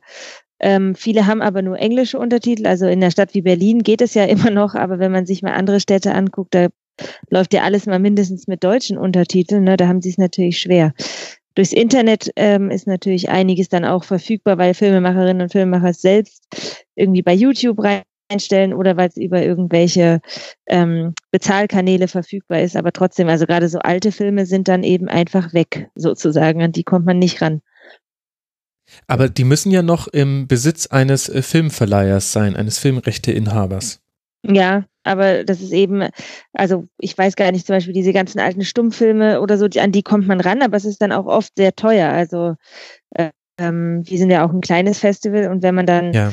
äh, Screening-Fees von 500 oder so mehr oder mehr Euro zahlen muss oder eben auch bei solchen ganz alten Filmen ist das Format natürlich auch ein Problem. Wir spielen alles jetzt als DCP oder eben sonst als, als MOV-Datei oder eben alles digital. Mhm. Aber so ganz alte Filme kriegt man dann natürlich auch als 35 Millimeter Kopien oder sowas. Das ist natürlich auch noch ein Problem. Also die drei genannten ähm, Elf Teufel, dann äh, König der Mittelstürmer und auch das große Spiel, die bekommt man äh, tatsächlich beim Deutschen Filmmuseum in München. Aber ähm, ja, man muss sich da schon, ähm, ja, man muss schon gut aus der Tasche kommen um sich die DVDs dann äh, zu leihen. Man kann sie auch nicht kaufen. Wahnsinn. Und dass das noch nicht digitalisiert ist. Aber gut, hätte ich äh, tatsächlich erwartet, dass man schon weiter ist innerhalb der Film- und dann in dem Fall auch der Museumsbranche. Aber da wird es dann schon seine Gründe vorgeben, warum das äh, nicht so ist. Also jetzt haben wir dann schon mal so ein bisschen die Anfänge besprochen mit eben dem großen Ereignis, äh, dass wir hier dann über die Zeit während des Zweiten Weltkrieges sprechen. Was hat sich denn nach dem Zweiten Weltkrieg getan, Birger? Ja, da ist ähm, wirklich ein Film dann auch überaus ähm, ja, bedeutend in der Fußballfilmgeschichte, wo es auch um den Zweiten Weltkrieg geht, aber der Film ist von 1961, zwei Halbzeiten in der Hölle. Mhm. Äh, wo es darum geht, dass berühmte Kiewer Todesspiel wird, wird dort dargestellt. Also das Gefangene ähm, als Widerstandskämpfer gegen eine Auswahl der, des lokalen Wachpersonals, also deutsches Wachpersonal, ein Spiel austragen, wo es tatsächlich im, im leider wahrsten Sinne des Wortes um Leben und Tod äh, geht und ähm, wo sich ja mehrere Historiker darum streiten, ob es tatsächlich in ähnlicher Form so stattgefunden hat oder nicht. Also das Spiel und auch der Film enden so, dass die äh, Gefangenen äh, auf dem Platz gewinnen, aber dafür ihr Leben lassen müssen. Also das ist wirklich. Ähm, wir haben das Ganze äh, vor zwölf Jahren, glaube ich, gezeigt, haben das mit einem Dokumentarfilm begleitet und hatten auch noch einen äh, Historiker zu Gast, der über die Vorfälle in Kiew äh, gesprochen hat ähm, ja, erschütterndes Werk, aber äh, filmisch sehr gelungen. Und es äh, geht eben in der Handlung darum, dass dieses Spiel zum Geburtstag von Adolf Hitler im Jahr 1944 in einem Straflager in der Ukraine stattfindet. Das ist quasi der Rahmen für diese Handlung. Aber wir haben jetzt ja eine sehr große Lücke, wenn wir von Filmen aus dem Jahr 1941 jetzt 20 Jahre weiterspringen. Natürlich liegt da diese große Zäsur des äh, Krieges dazwischen. Es ist nicht, äh, es ist leicht nachvollziehbar, warum man sich nicht sofort wieder um Filme und Fußballfilme gekümmert hat. Findest du es trotzdem bemerkenswert, dass es so lange dauert, bis der nächste wichtige Film kommt oder passt das auch einfach zur generellen kulturellen Entwicklung in diesem Zeitraum? Ähm, das Spannende ist, die Filme, auf die wir gestoßen sind, die in den 50er Jahren spielen, ja. äh, hatten ähm, tatsächlich in erster Linie Kinder und Jugendliche und äh, auch Frauen im Mittelpunkt. Also das gibt einen ganz bezaubernden Kinderfilm, der, der kleine Fimmel heißt der, von 1959 aus der DDR. Mhm. Ein überaus sehenswerter äh, Kinderfilm und ein Film aus der äh, aus Tschechien oder der damaligen Tschechoslowakei ist ein Mädchen in der Fußballelf, wo eben, eben ähm, es eine Selbstverständlichkeit ist, für das Mädchen auch Fußball zu spielen. Also der würde heute noch höchstwahrscheinlich als modern äh, gelten. Und äh, die Konzentration war tatsächlich sehr stark drauf, wie es dann auch äh, tatsächlich im, im, im deutschsprachigen äh, Spielfilm war in der Nachkriegszeit, dass äh, eher gute Laune eine Rolle spielte, Familienfilme im Mittelpunkt standen und gar nicht mehr so drauf geachtet worden ist, inwiefern jetzt ähm, tatsächlich Fußballgeschehnisse ähm, im Hintergrund stehen. Mhm. Ich meine, die Entwicklung des Fußballs verläuft dann natürlich auch in Teilen parallel. Also die Besatzungsmächte Deutschlands waren diesen großen Versammlungen im Rahmen von Fußballspielen zunächst sehr kritisch gegenüber eingestellt, aus äh, nachvollziehbaren Gründen. Dennoch hat sich der Fußball dann sein, seinen Platz wiedererobert, auch sehr schnell, auch so als Refugium für die Bevölkerung aber der damit verbundene Nationalismus, den, den ja auch gerade Nazi-Deutschland für sich äh, verwendet hat, da war der Fußball mehr als nur ein Spiel von elf Kameraden, sondern da gab es eben auch noch eine nationalistische Bedeutung dahinter. Äh, die, die schwang in diesem Nachkriegsfußball immer mit und dann auch in der Auseinandersetzung damit. Vielleicht kommt das auch daher. Und da spielt ja dann auch das sogenannte Wunder von Bern 1954 ja auch eine wichtige Rolle in beide Richtungen. Also zum einen, dass wir sind wieder wer, dass, dass Deutschland durch diesen sportlichen Erfolg auf einmal auch ähm, gesamtgesellschaftlich sich anders wahrgenommen fühlt und auf der anderen Seite aber auch den unwidersprochenen Fakt oder unwidersprechbaren Fakt, dass auch dieser Sieg, dass da nicht nur Leute die falsche Strophe des Deutschlandliedes gesungen haben bei der, bei der Pokalübergabe, sondern dass sich auch der, der damalige DFB-Präsident in ganz wilde, nationalistisch, nicht nur angehauchte Reden verstiegen hat nach diesem, nach diesem Erfolg. Also der Fußball ja. war nicht unbelastet in dieser Zeit. Das möchte ich damit mhm. sagen. Mhm. Ja, spannend ist, dass die, der WM-Gewinn 54 filmisch tatsächlich dann erst ähm, 50 Jahre später aufbereitet wurde. Ne? Ja. Es, also es gab natürlich viele äh, äh, Wochenmagazinberichte und, und ähnliches, also dokumentarische Darstellung des, des Endspiels oder überhaupt der WM in der Schweiz, aber keine Filme waren, waren äh, sind daraus entstanden. Was hältst du von der Theorie, dass das äh, damit zusammenhängt, dass dieses Finale damals die Deutschen schon erlebt hatten, aber das sehr eng verknüpft war mit der Reportage von Herbert Zimmermann, mit der Radioreportage und deswegen sich lange kein, äh, kein Regisseur an eine filmische Umsetzung gewagt hat?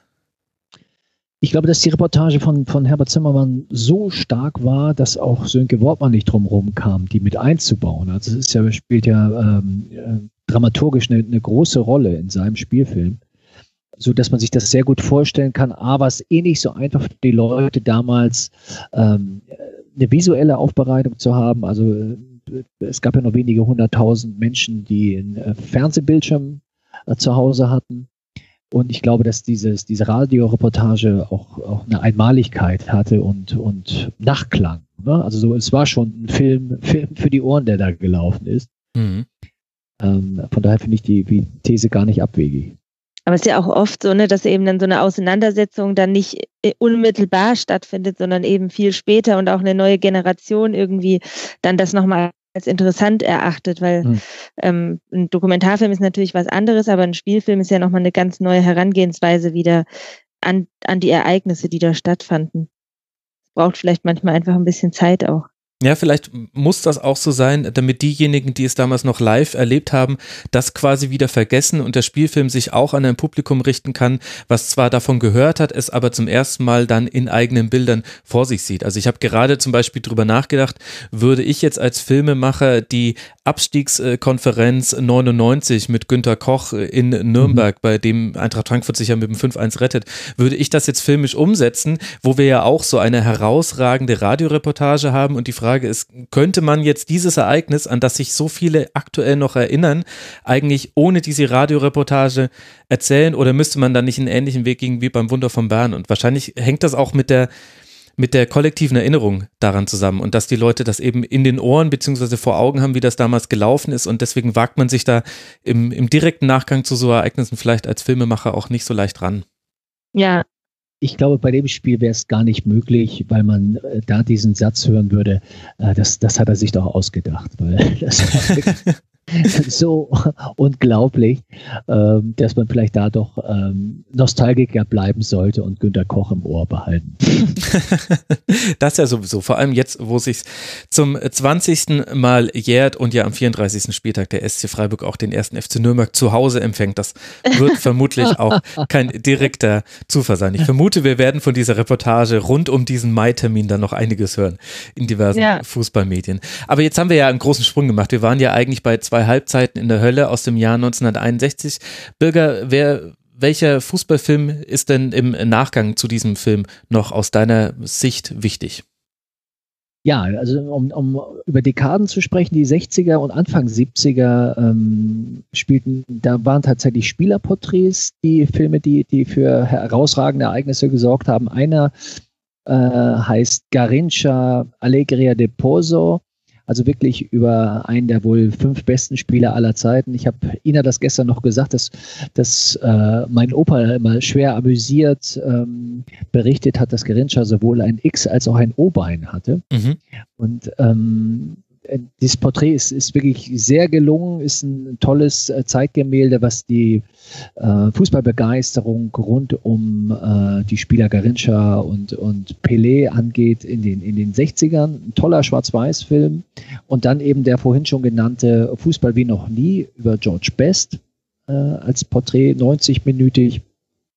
Ähm, bei seinem Spiel äh, für, für Manchester United damals gegen Coventry City das war dann alles so ein bisschen, also wo man sich heute auch noch äh, überlegt, wer hat, wer hat sich, wer ist dafür in den, ins Kino gegangen oder welche Kinos? Ja, das wäre jetzt meine Frage gezahlt? gewesen, ja.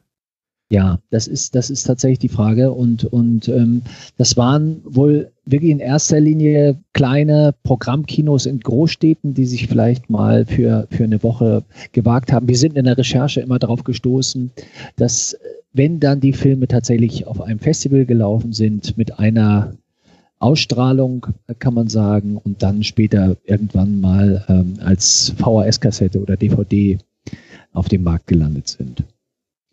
Ähm, und jetzt war ja, ja, aber eine kurze Frage noch, Fußball wie noch nie war, so wie ich es jetzt hier lese, aber eine Produktion von einem deutschen Regisseur, Helmut Kostert. Helmut Kostert, genau. Ja, das ist, war, war ein, ein, ein großer Filmästhet, ähm, ein Dokumentarfilmer, der äh, zu der Zeit, als er nicht dafür bekannt war, dass er Sportfilme gemacht hat. Es gab ja. übrigens in der Zeit ein Sportfilmfestival in Oberhausen, ähm, das sogar mehrere Jahre Bestand hatte, mhm. wo der Fußballfilm aber wirklich nur eine sehr geringe Rolle gespielt hat. Aber Helmut Kostert war ein, eigentlich einer der wenigen Intellektuellen, du hast es vorhin über die 90er gesagt und Anfang 2000 einer der wenigen Intellektuellen, der auch schon 1971 äh, zu seiner Fußballliebe gestanden hat und eben die Möglichkeit hatte, Best, der damals auch wirklich äh, Popstar war zu der Zeit, äh, auf diese Art zu porträtieren. Ja, aber ist ja interessant, dass er sich keinen deutschen Spieler dafür rausgesucht hat. Zeigt vielleicht dann auch die immer noch vorhandene Distanz auch zu, zu den deutschen wichtigen Spielern. Da, da hat sich dann im Laufe der 70er einiges verändert über. Da hat sich einiges also, ja, mit einem, mit einem ziemlich gruseligen Film ja. Franz Beckenbauer, Libero 1973, wo er immer sagt, er, er schafft es nicht mehr, sich dadurch, da, da einige Bilder von anzugucken. Also es war wirklich wohl äh, beschämend. Der, also ein Spielfilm mit Franz Beckenbauer in ja, der Hauptrolle, kann man sagen. In der Hauptrolle. Richtig. Über sich selbst, ja. ja, der, der, der Libero. Ja, wir haben also, tatsächlich auch, jedes Jahr diskutieren wir es wieder, ob wir mal die Reihe machen, äh, Fußballer im Film. Aber wir haben immer so viele Einreichungen, dass es am Ende hinten rüberfällt. Aber ein Jahr, irgendein Jahr müssen wir es mal schaffen, wirklich diese Reihe zu machen, weil es gibt sehr viele Fußballer, die in Fußballfilmen, Spielfilmen auftreten als hm. Fußballspieler, aber auch als ganz andere Person. Ihr könnt es ja, ja. verknüpfen mit dem Überthema Humor in Fußballfilmen, ungewollter in Klammern Humor in Fußballfilmen. Aber es ist bestimmt, der Libero ist bestimmt ein Leckerbissen. Das ist keine Frage. Also der ist bis jetzt noch nicht bei uns gelaufen. So wie, wie Ina das sagt, das ist wirklich eine Sache, die wir uns vornehmen. Äh, geballt, dann, da sind eben auch Filme dabei mit Paul Breitner in Potato Fist, ja. Hardy Krüger und ähnlichem.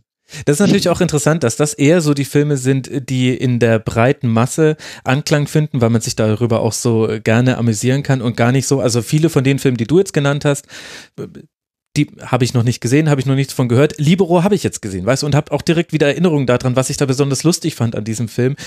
Das sagt natürlich auch einiges aus, was beim Publikum dann verfängt und welche Filme es vielleicht etwas schwieriger haben, auch wenn sie viel, viel besser gemacht sind. Aber es gibt, also es ist auch eine absolute Rarität. Äh, Wehe, wenn Schwarzenbeck kommt. Der Film, der ist von Werner Enke, äh, der nicht Schummelliebling gedreht hat, Ende der 60er. Und das Tolle ist, äh, dass Katsche Schwarzenbeck, Vorstopper der WM-Mannschaft 1974, selbst mitspielt in dem Film als Postbote und auch die einzige und letzte Szene des Films hat, er trägt nämlich einen Brief aus. Und der ganze Film heißt Wehe, wenn Schwarzenbeck, wenn Schwarzenbeck kommt. Also es ist schon wirklich, wirklich großartig, wie, wie manche Regisseure dann eben auch ihre Fußballbegeisterung zumindest ein bisschen unterbringen konnten. Aber das heißt, äh, der Fußball spielt darüber hinaus keine Rolle in diesem Film. Also es ist quasi. Der spielt überhaupt keine Rolle. Der spielt überhaupt keine Rolle. Und ich denke, wenn da Fußballfans drin gelandet sind, um den Schwarzenbeck zu sehen, die werden äußerst enttäuscht gewesen sein, zumindest 89 Minuten lang. Ja gut, das ist ja wie die Angst des Tormanns beim Elfmeter. Wurde ja auch tatsächlich verfilmt dann 1971. Das ist ja ganz ähnlich. Da geht es ja auch nicht um, richtig, richtig. um den Tormann eigentlich. Da spielt er, spielt er auch, ja, der, der Film, hast du ihn gesehen damals? Den Film habe ich nicht gesehen, aber weil ich auch meine Probleme mit äh, der Rezeption des Buches hatte, ehrlich gesagt. Ja, ja, ja. Also es, äh, der Film beginnt mit einer Fußballszene und äh, es ist eigentlich genau umgekehrt zu dem, was ich eben gerade gesagt habe. Also die ersten zwei Minuten sind dort Fußball zu sehen und dann, und dann nie wieder. spielt es auch Genau, und im Buch ist ja genau umgedreht. Da geht es die ersten, was weiß ich, wie viele Seiten gar nicht um Fußball. Und ganz am Schluss kommt ein Fußballmotiv, das ist dann auch titelgebend. Und äh, daraufhin haben alle, viele auch, die da gar nicht reingeguckt haben, in das äh, Buch dann immer geglaubt, das wäre das erste richtig literarische Werk aus dem deutschsprachigen Raum, was sich mit Fußball befasst. Aber wir wollen ja nicht über die über die Seitenstränge des Fußballfilms äh, sprechen, sondern über die Hauptadern. Wen würdest du denn nach dem Libero, diesem unvergessenen Da würde ich schon sagen, dass ein Film, der wirklich für Furore gesorgt hat zu der Zeit, unbedingt genannt werden muss, von John Huston, Flucht oder Sieg. Ein sehr umstrittener Film, Escape to Victory im Original. Dort hat John Houston äh, es nämlich geschafft, äh, mehrere äh, Fußballer unterzubringen. Das war Pelé, äh, Bobby Moore, Adiles ähm, und Dana, der, der hervorragende polnische Spieler, haben mitgespielt. Und es ist eine ähnliche Geschichte wie bei zwei Halbzeiten in der Hölle.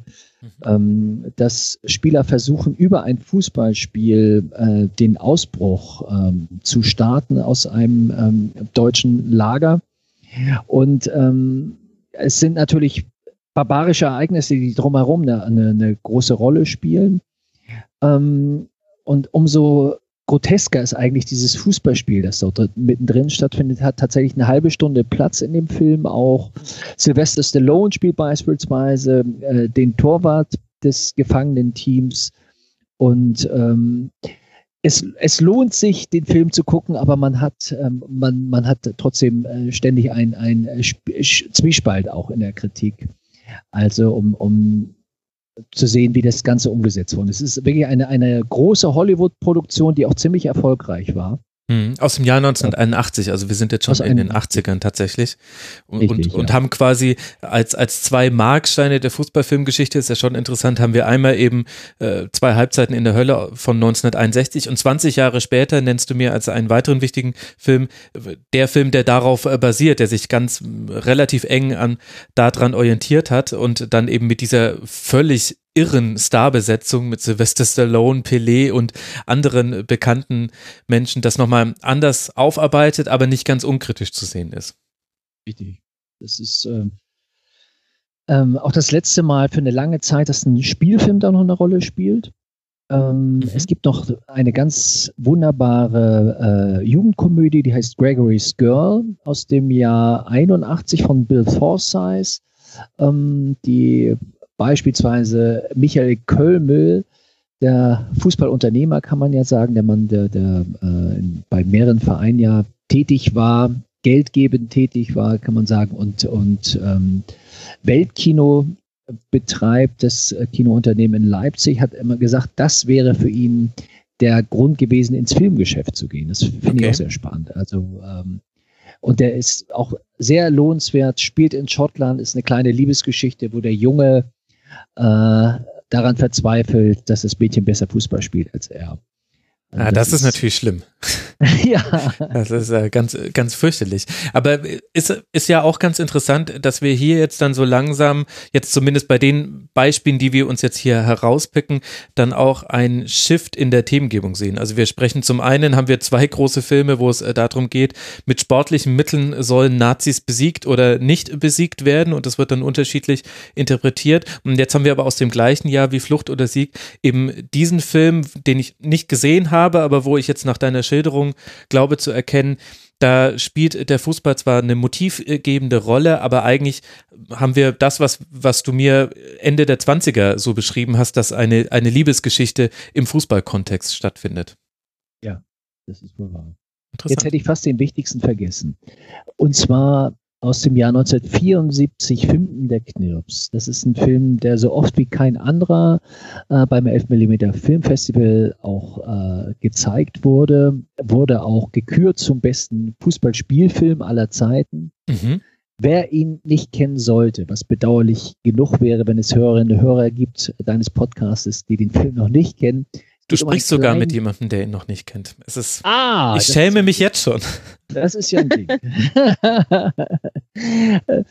ähm, es, es, geht um einen kleinen schwedischen Jungen, der in der Nationalmannschaft landet, weil er so hochtalentiert ist. Das Tolle ist, er ist äh, sieben Jahre jung und äh, muss mit dem Starruhm klarkommen. Und er landet aber er wird, in der Männernationalmannschaft. Er man, landet in der Männernationalmannschaft und das Tolle ist, dass es wirklich die original schwedische Nationalmannschaft ist, die sich in der Zeit für die WM 74 qualifizieren musste und die Drehaufnahmen, die rund um diesen Spielfilm stattgefunden haben, immer in Zusammenhang standen mit den Qualifikationsspielen der schwedischen Nationalmannschaft. Heißt, die haben tatsächlich sich bereit erklärt, für die Filmaufnahmen äh, sich aufzustellen, um dann hinterher ihre tatsächlichen Qualifikationsspiele zu spielen. Sehr erfolgreich. Schweden hat es ja dann auch geschafft zur WM mhm. 74 nach Deutschland. Und der Film ist wirklich zauberhaft, weil die Spielszenen äh, sind überaus amüsant gestaltet, wenn er dann eben beispielsweise die Abwehrreihe der russischen Mannschaft austanzt und äh, die, die Gegner waren dann aber Statisten, das waren jetzt nicht auch die wirklichen. Die, die Gegner waren Statisten, das haben sie nicht mit sich machen lassen. so. aber das, das Tolle ist, so wie man das aus schwedischen Film, Kinderfilmen äh, kennt, dann doch auch eine sehr äh, emanzipatorische Art und Weise, ähm, wie, was, was Kinder machen dürfen. So und, und er kann eben auch ähm, Schul, den Schulunterricht schwänzen, beziehungsweise er schläft ein in der Schule, weil er so viel Fußballtraining hatte oder lange Reisen hinter sich. Und dann, um dann zum Schluss doch für sich zu entscheiden, ist es einfach toller, ein Kinderleben zu führen, als ein Fußballstar zu sein und wieder mit den alten Kumpels zu spielen.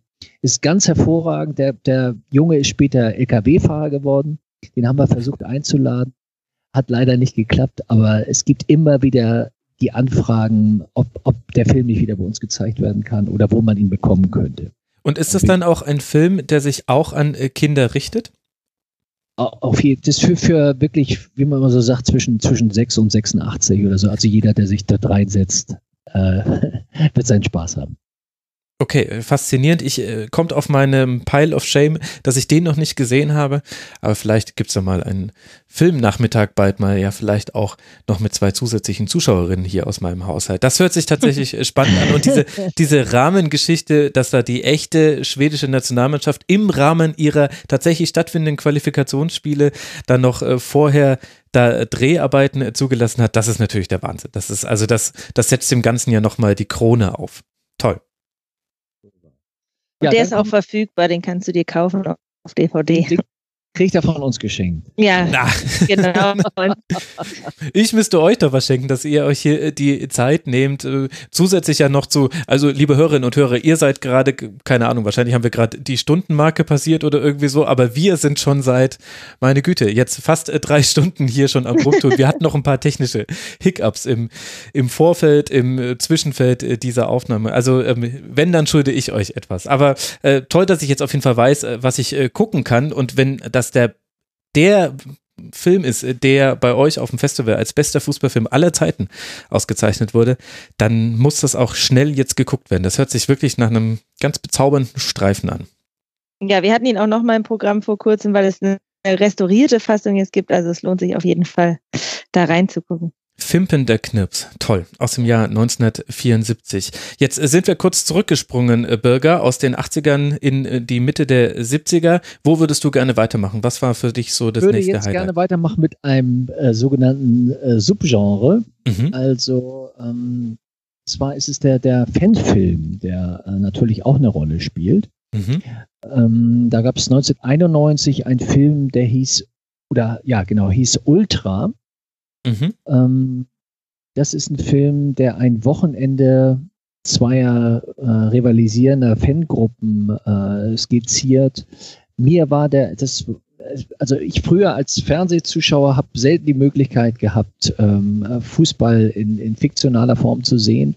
Und das war ein Film, der, der mich äh, wirklich umgehauen hat, aber negativ. Also dieses ähm, ein, ein es sind Gewaltszenarien, die, die kaum aushaltbar waren. Ich hatte mich damals schon gewundert, dass man, dass da nicht dieses ähm, erst ab 16 oder 18 freigegeben aufleuchtete, als der Film das erstmal im Fernsehen gezeigt wurde. Und äh, sollte aber nur der Anfang sein für einige, die dann noch folgten. Also es gab dann ja und, äh, Away warte, Days. Warte ja. ganz kurz, weil, weil das würde mich noch interessieren. Ist das aber ein Spielfilm? Also es geht um äh, ein Spiel zwischen AS Rom und Juventus Turin und dann eben den gewalttätigen Auseinandersetzungen zwischen Fans beider Vereine. Basiert das auf äh, wahren Ereignissen? Nimmt der Film für sich in Anspruch, einen Alltag in fiktiver Art äh, zu beschreiben, den es so aber gibt? Oder wie hat sich der Film da positioniert? Weil wenn der so der Beginn dieser Filme ist und ich weiß, dass da jetzt noch einige aus dieser Richtung kommen, würde mich das nochmal interessieren. Ja, das ist so, also er verzichtet eigentlich äh, auf die Hintergründe, so das ist, also er setzt komplett auf die, die Stärke der Authentizität, ähm, was die Fan-Auseinandersetzung angeht. Also es ist dies, das äh, drumherum, äh, welche Rolle die Vereine spielen oder so, es wäre eigentlich auch auf viele andere internationale Fanszenen zu übertragen. Mhm. Ähm, das Starke war an dem Film, dass er ähm, wirklich dann einige Leute, die in der Szene schon seit Jahren aktiv waren, wohl als Berater dabei waren, die die Sprechchöre übersetzt haben und und ähm, es ist halt die Reise der Roma-Fans nach Turin, die dort, dort eine Rolle spielt und dann die Auseinandersetzungen, die wirklich unmittelbar vor dem Spiel stattfinden. Ähm, ja, es ist, ist Stoff für, für Gewaltfaszinierte, kann man sagen. Also es ist schon, schon Okay, und dann bekommt er quasi seine Wucht daher, dass das zwar fiktive Personenereignisse sind, aber in einem Rahmen, der authentisch wirkt und es vielleicht auch in weiten Teilen ist. Und daher, ja. dann wirkt ja eben diese Brutalität nochmal anders. Das, das, deswegen habe ich eben gefragt, als wenn das jetzt etwas äh, komplett ausgedachtes, äh, brutales wäre, sondern dann hat es nochmal eine andere Wucht auf den Zuschauer und die Zuschauerin. Auf jeden Fall. Das ist wirklich so, ähm, dass einige Filme ähm, sich rund um die, die Faszination Hooliganismus ähm, ähm aufbauen. Und ähm, ja, kannst du mir erklären, Gewalt warum? Also wie warum ist das eigentlich so, dass uns Gewalt so sehr fasziniert, dass äh, dann im im Fußballfilm sah es eine Zeit lang sogar so aus, als wäre das das wichtigste Thema für Fußballfilme. Hat sich jetzt wieder ein bisschen verändert, aber mhm. Doch, ich, ich denke, ähm, Gewalt lässt sich ja immer gut verkaufen auch. Also rund um, wenn jetzt wenn wir, wenn wir aktuelle äh, Fälle äh, uns anschauen, wie die medial aufbereitet werden, sowohl in der Boulevard als auch in der seriösen Presse, ähm, ist ja schon so, dass, dass Gewalterscheinungen rund um ein Fußballspiel tatsächlich auch ähm, dafür sorgen, dass es gutiert wird. Ne? Das ist wirklich, ähm, ich denke, auch so ein, so ein Hintergedanke gewesen von Filmproduzenten zu sagen, Mensch, ähm, wir drehen diesen Film nicht nur für Leute, die, die in der Ultra- oder Hooligan-Szene sind, die sich den Film tatsächlich dann auch angucken. Das, das äh, habe ich an einem ganz ähm, für mich irren Beispiel äh, feststellen können, als wir 2004, zwei Jahre vor der WM, den Film Football Factory gezeigt haben über ja. britische Fans und verschiedene Fangruppen aus Berlin eingeladen haben, also sowohl von Union als auch von Hertha, als auch von BFC, Dynamo und TB Fans. Es waren 200 Leute in einem Kinosaal und ähm, der Veranstalter, das war damals der British Council, gesagt hat, Mensch, können wir das überhaupt machen und wie viel Security-Personal gibt es? Und wir haben das Ganze gemeinsam mit dem Fanprojekt gemacht und die haben gesagt, nee, das geht schon gut. Also wenn man zu dem Thema was Gemeinsames hat und hinterher eine Diskussion dazu führt, dann, dann kann das ein erfolgreicher Abend werden. Und genauso war es dann. Also wir hatten englische Fans vor Ort, die, über den Film gesprochen haben. Auch dort gab es äh, ähm, Leute, die beratend für, für die Filmemacher unterwegs waren. Mhm. Und die Berliner Fans, egal welcher Couleur, haben, haben hinterher sich sehr stark engagiert bei der Anschlussdiskussion. Also das ist schon, ähm, ja, Stoff, der, der erstmal Leute aus der Szene selbst fasziniert, aber ich glaube auch, ähm, dass so ein ge gewisser Gewaltkick ähm, auch äh, Cineasten berühren kann. Ne? Also nicht umsonst gibt's, gibt es Filme mit starken Gewaltauseinandersetzungen, die hohe Zuschauerzahlen haben. Also mhm. das ist schon und äh, Football Factory, aus welchem Jahr ist äh, der nochmal? Das ist ja einer der bekanntesten Fußballfilme tatsächlich. Ja, Football Factory ist, ist aus dem Jahre 2004, äh, Regie Nick Lowe. Okay. Und äh, was ist äh, dazwischen passiert? Weil du hast ja schon gesagt, wir bewegen uns jetzt in diesem Subgenre des Fanfilms.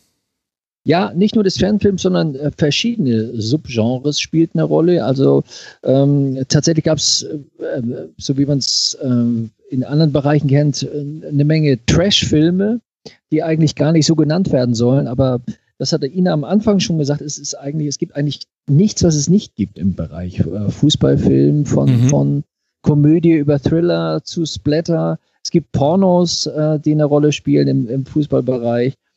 Also ähm, das ist schon, schon sehr weit gefächert, das Ganze. Und gerade in der Zeit ähm, ist man sehr erfolgreich, wenn man auf der Suche nach Trashfilmen ist. Also die 80er Jahre haben, haben wo auch dafür mit zu beigetragen, dass der Fußballfilm nicht so einen guten Ruf hat. Also beispielsweise Hundefußballfilme.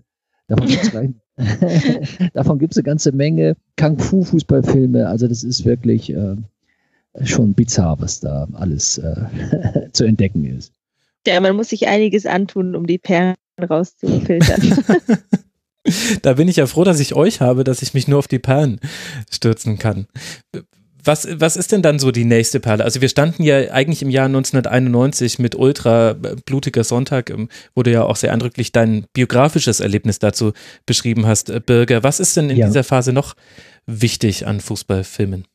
An Fußball, an, da gibt es den zweiten Kinderklassiker, ähm, Le Ballon d'Or.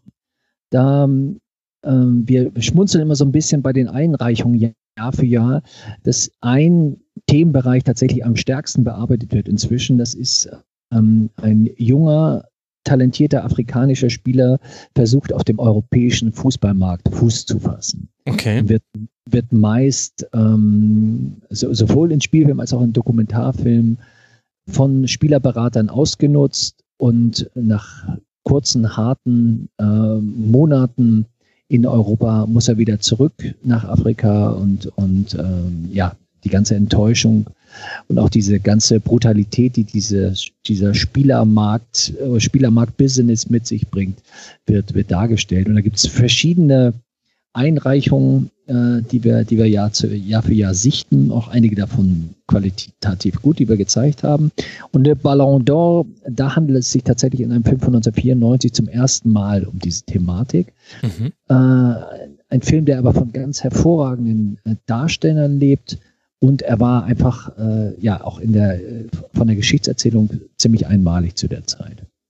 Dann 97 Fever Pitch, haben wir schon drüber gesprochen. Mhm. Wunderbare Komödie mit dem sehr bekannten Colin Firth ähm, in der Hauptrolle. Nämlich auch das ist ziemlich selten, dass ähm, große Schauspieler und Schauspielerinnen äh, sich in einen Fußballfilm wagen. Das haben ja. wir vorhin gesagt. In den 20er, 30er, 40er Jahren war das, war das schon eher üblich, aber dann äh, in der Jetztzeit und auch in den, in den vergangenen Jahrzehnten nicht so stark. Hängt aber da vielleicht auch damit zusammen, dass natürlich das Buch sehr erfolgreich war, ne? Also. Ja. Den Film habe ich tatsächlich noch nicht gesehen, muss ich jetzt mal gestehen. Also die ah. DVD kannst du mir dann mal schenken. ja, genau. Aber ich habe das Buch gelesen, aber das, den Film habe ich nie gesehen. Ja, mich aber, hat da immer schon ehrlich gesagt der, der deutsche Titel Ballfieber so ein bisschen angestoßen. Ja, deutsche Titel muss man einfach ignorieren. ja, vielleicht wirklich. Aber äh, hatte der denn damals auch an den Kinokassen großen Erfolg, Burger? Ja, der hatte, hatte, hatte Erfolg. Hatte keinen großen Erfolg, aber er hatte Erfolg. Also hatte mehrere hunderttausend äh, Zuschauer in, in Großbritannien. Mhm. Und er hat in Deutschland ist er auf dem DVD-Markt ziemlich gut gelaufen.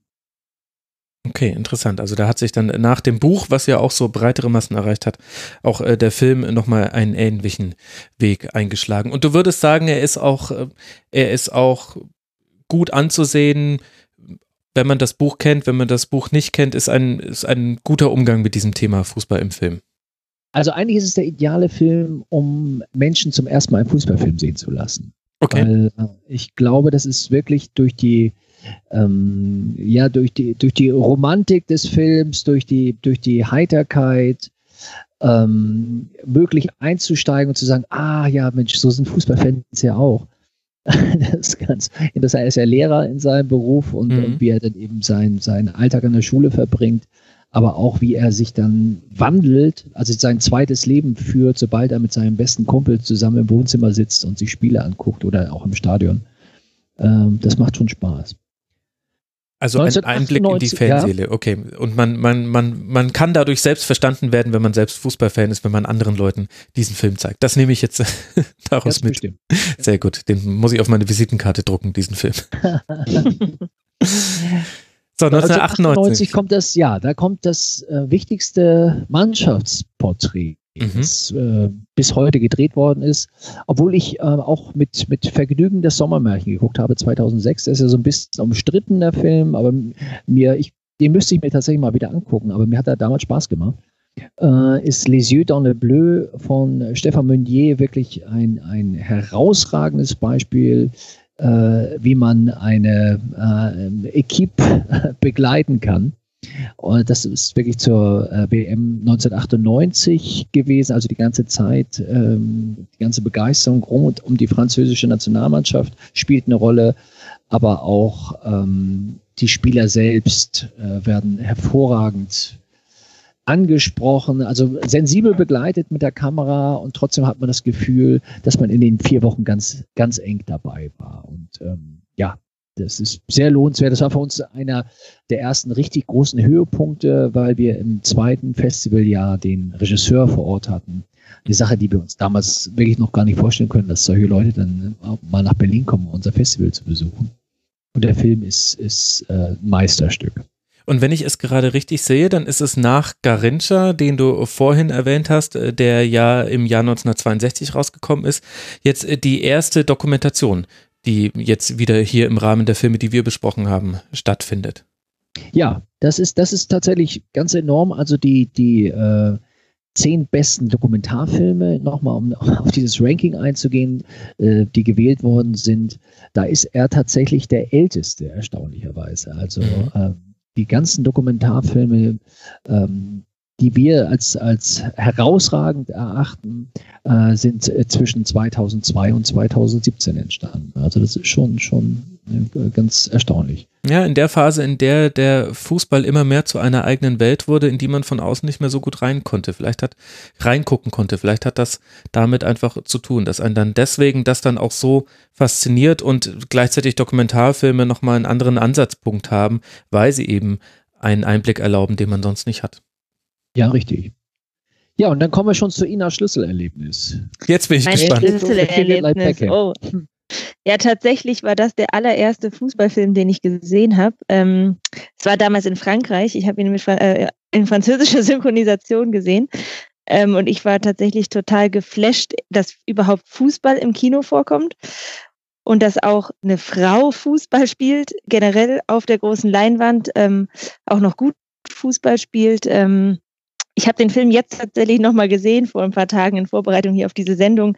Er hat mir immer noch ganz gut gefallen. Ich muss sagen, ich fand ihn so ein bisschen trashig so im Nachgang, aber ähm, vielleicht äh, kurz was ähm, zum Inhalt des Films. Also es geht um ein Mädchen, ähm, ähm, die in England groß wird mit indischen Eltern, die ihr das Fußballspielen verbieten.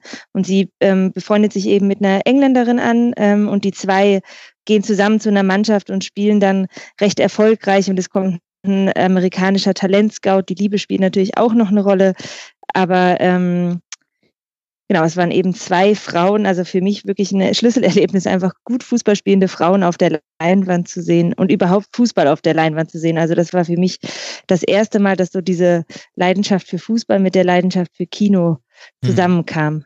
Und das war ja auch damals ein, ein sehr bekannter Film. Ja, nicht nur durch die Referenz an David Beckham, der halt äh, rund um die Jahrtausendwende mm, einer der Fußballstars war.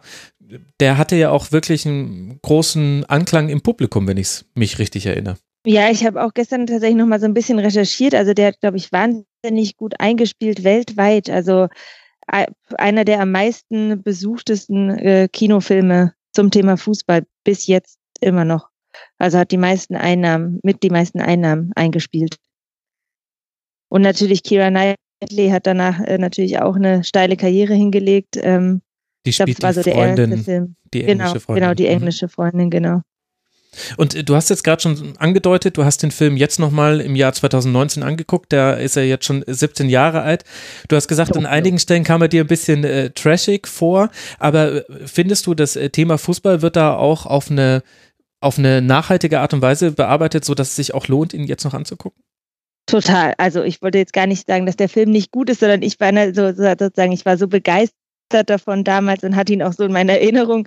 Und so ist es ja manchmal, wenn man dann nochmal ja. was anschaut, äh, Jahre später. Also ich, ich fand, dass es zum Teil echt nicht so gut gespielt war. Also jetzt nicht von den Hauptdarstellerinnen, aber gerade so von, von Nebendarstellern ähm, und Darstellerinnen, dass es so ein bisschen übertrieben, über, übertrieben gespielt ist einfach. Aber es lohnt sich auf jeden Fall. Und das ist auch ein Film, wo eben natürlich der Fußball gut eingebaut wird sozusagen, ne? weil eben die äh, der Fußball ist für die Protagonistin in dem Film eben einfach ein Mittel, auch sich zu befreien von ihrer Familie, anzukommen mhm. in der englischen Gesellschaft. Ähm, und das wird total gut umgesetzt. Also lohnt sich auf jeden Fall, den zu gucken. Ich, ich finde das ganz wichtig, also dass ihr jetzt nochmal gesagt habt, äh, wie alt der Film auch schon ist, weil vielleicht, Ina, machst du gleich noch was dazu sagen, dass wir, wir haben ja auch ein eigenes Kinder- und Jugendfilm Festival, Fußballfilmfestival. Und wir fragen uns dann immer, ähm, auch Mensch, äh, ist der nicht schon zu oft gezeigt worden? Nicht? Aber wenn man heute mal ähm, 10, 12, 14-jährige Mädchen und Jungs fragen würde, kennt ihr äh, Kick It Like Beckham, würde man höchstwahrscheinlich ähm, in, in fragende Augen gucken. Also das ja, wahrscheinlich. Schon, ja. das, ich denke, es lohnt sich immer wieder, solche Filme auch neu, neu wieder darzustellen. Ja klar, und gerade beim Kinder- und Jugendfestival ist es ja auch nochmal was anderes als jetzt beim Erwachsenen ähm, 11 Millimeter, beim großen 11 Millimeter Festival, wo wir wirklich wahnsinnig viele neue Filme eingereicht bekommen jedes Jahr mhm. oder recherchieren. Beim Kinder- und Jugendfestival 11 Millimeter heißt das, ähm, findet im September statt, auch hier in Berlin. Da fokussieren wir uns tatsächlich oft auf Filme, die auch schon mal gelaufen sind, weil es einfach gar nicht so viele Neuerscheinungen gibt. Und da wäre natürlich, eigentlich ist gut, so einen Film nochmal reinzunehmen. Mhm. Gerade in diesem Jahr, ne? Genau.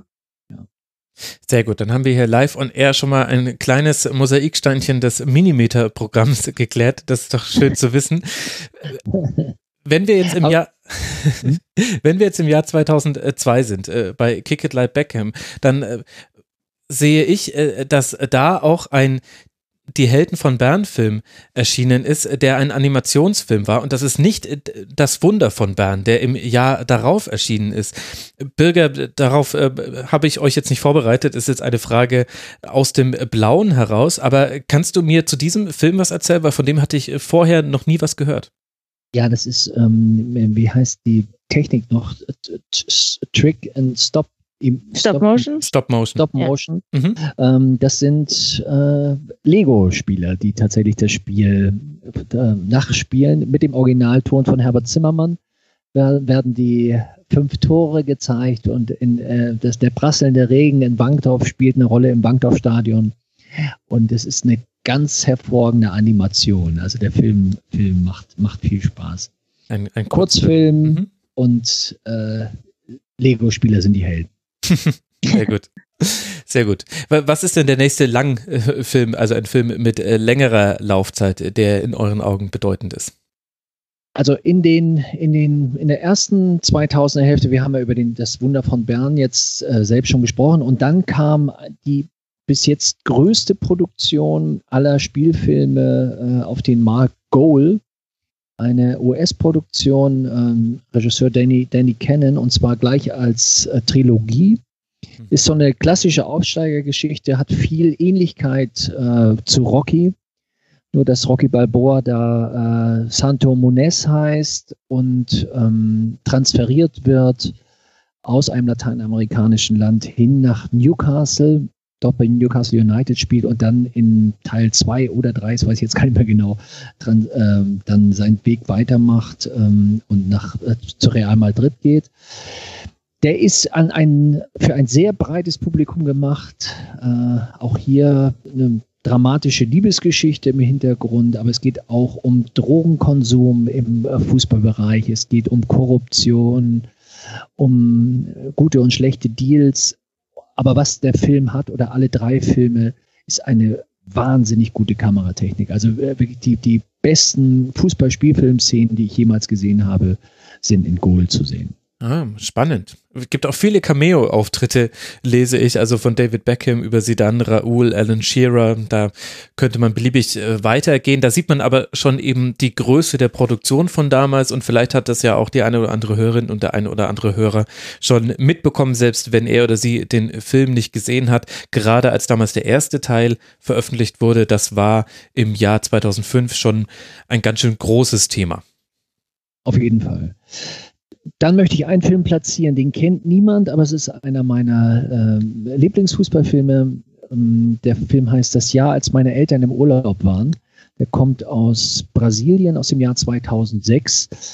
Ist wiederum ein Spielfilm. Äh, die Geschichte ähm, dreht sich um einen kleinen Jungen, zehn Jahre alt. Äh, das Ganze spielt ähm, zur WM zwei, äh, 1970 in Mexiko. Er ist Brasilianer, naturgemäß eben auch großer Fan der brasilianischen Nationalmannschaft.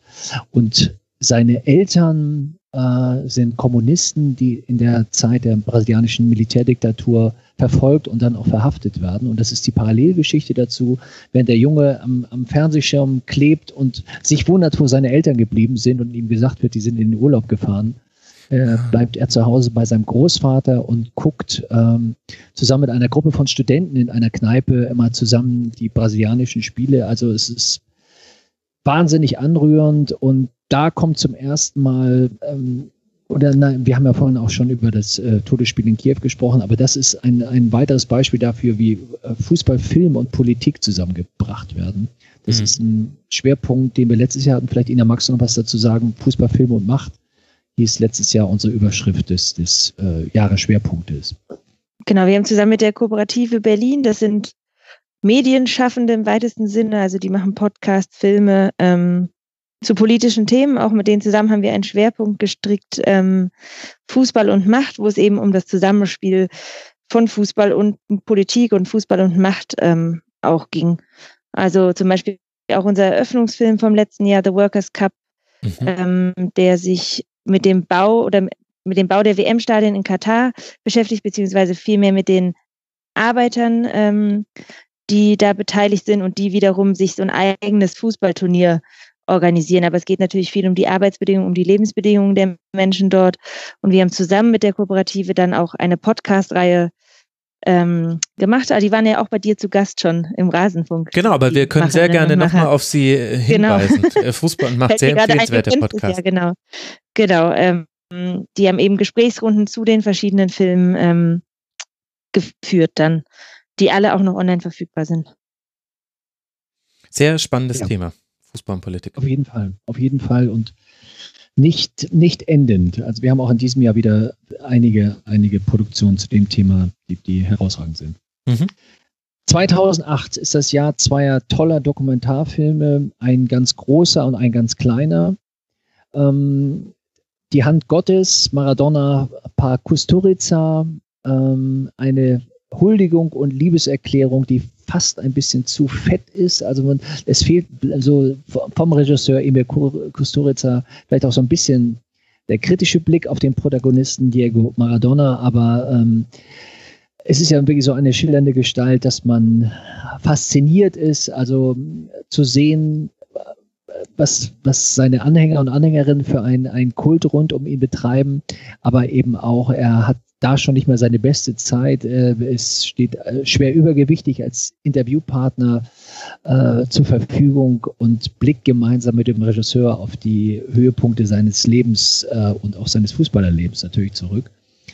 ähm, ja, es ist ein Film zum Eintauchen und äh, hat, hat viele, viele äh, Menschen begeistert, hat bei uns das Festival gewonnen und äh, Ime Kusturica hat tatsächlich auch unseren Pokal, die Goldene Elf, bei sich zu Hause zu stehen. Das, das ist doch schön. Dann hat er neben Maradona, ist er jetzt hoffentlich noch Fan des 11 mm äh, Fußballfilmfestivals. Das, ja. das, ist, der, das Film, ist die dicke Dokumentation. Was ist das die, die dicke Dokumentation? Die andere äh, Dokumentation, die ist in Berlin weltbekannt, aber ansonsten darüber hinaus wohl eher nicht. Das ist Football Undercover. Ein äh, Film über ein Länderspiel Kreuzberg gegen Iran. Mhm. Also junge Frauen aus äh, Kreuzberg, die hier im Spielbetrieb waren, in der Bezirksliga gespielt haben, hatten die Idee und, und äh, interkulturell ähm, aufgestellt sind. Also ich glaube, 16 äh, Spielerinnen aus neun Nationen hatten, hatten die Idee, ähm, ein Spiel mit einer iranischen Mannschaft auszutragen. Ähm, das Ganze wurde geleitet, also die Idee entstand ähm, durch zwei Zwillinge, die dort in der Mannschaft gespielt haben, die dann zugleich auch für Regie und Schnitt des Films zuständig waren, Marlene und Valerie Assmann, äh, und die es geschafft haben, bei allen diplomatischen Schwierigkeiten äh, ein Freundschaftsspiel austragen zu lassen in Teheran. Und ähm, ja, das Tolle ist, man kann eben diese Mannschaft bei, auf dieser Reise begleiten und man darf da hinblicken, wo sonst niemand hinblicken darf, weil es beispielsweise den iranischen Männern komplett verboten war, äh, das Spiel zu begleiten, mhm. also dazu zu gucken. Aber man geht auch zu den Spielerinnen nach Hause und, und äh, bekommt ganz viel vom iranischen Privatleben mit. Äh, ist ein, ein Herzensprojekt gewesen und ein Film, der, der uns alle damals sehr begeistert hat. Klingt toll. Ja. So, und dann kommen wir, dann kommen wir eigentlich schon in die, in die Zehnerjahre wieder ein Film, der es geschafft hat, äh, äh, sehr bekannt zu werden, war Looking for Eric. Mhm. Es liegt natürlich daran, dass einerseits ähm, Eric tatsächlich Eric Cantona äh, war, mh, mm, als, als Nebendarsteller, aber gleichzeitig äh, mit einer ungeheuren wichtigen Funktion in dem Film, äh, um einem äh, gescheiterten Arbeiter und ähm, unglücklichen Fußballfällen äh, viel Selbstbewusstsein zu geben, Empowerment zu geben, taucht Eric Cantona als ähm, Figur auf, die eigentlich imaginär ist, aber für den, für den äh, Protagonisten eine, eine, große Rolle spielt. Ken Loach ist ein Mann, der komplett Fußball begeistert ist, ein, einer der wichtigsten Regisseure der letzten Jahrzehnte, kann man sagen, europäischen äh, Regisseure, meist mit sozialkritischen Themen. Und er hat äh, in der Tat fünf Fußballfilme gedreht und wir versuchen Jahr für Jahr ihn für eine Hommage äh, zu gewinnen. Aber mittlerweile ist er 83 und auch nicht mehr so reisefreudig. Mhm. Aber äh, ja, er weiß von dem Festival und, und ähm, ich glaube, das äh, wäre sowas wie, wie die, der Schirmherr für das Ganze, kann man nicht anders sagen. Ein erfolgreicher Spielfilm, der auch in, in Deutschland äh, über 100.000 Zuschauer hatte, das ist schon eine ganze Menge. Und in Großbritannien sehr erfolgreich war. Mhm. Spannend. 2009 der wohl neben Film der Knirps beste Fußballspielfilm ähm, so ist er jedenfalls bei uns gewertet worden, auf Platz 2 gelandet. Damals The Damned United über äh, den Trainer Brian Clough, das habe ich vorhin vorher mhm. schon kurz angesprochen. Und äh, dann gibt es wiederum eine Dokumentation, die wir noch sehr empfehlen können. The Other Chelsea heißt der Mann, ein, ein Berliner äh, Filmemacher, der über ein ähm, Oligarchen aus der Ukraine äh, berichtet in diesem Dokumentarfilm. Und äh, ja, rund um Schacht, Schachtjor Donetsk äh, zwei Spielzeiten des Vereins begleitet äh, und inzwischen schon ähm, ja, weit, weit zurückliegt, weil es damals noch äh, in der friedlichen Ukraine stattgefunden hat. Ähm, ja, überaus gelungen. Und äh, das heißt, The Damned United, das ging ja eben um, um also äh, blickt ja zurück und ist dann ein Spielfilm und äh, das andere ist jetzt eine Dokumentation oder? Ja, richtig, das ist eine Dokumentation. Okay. Spannend, spannend zu hören. Mhm.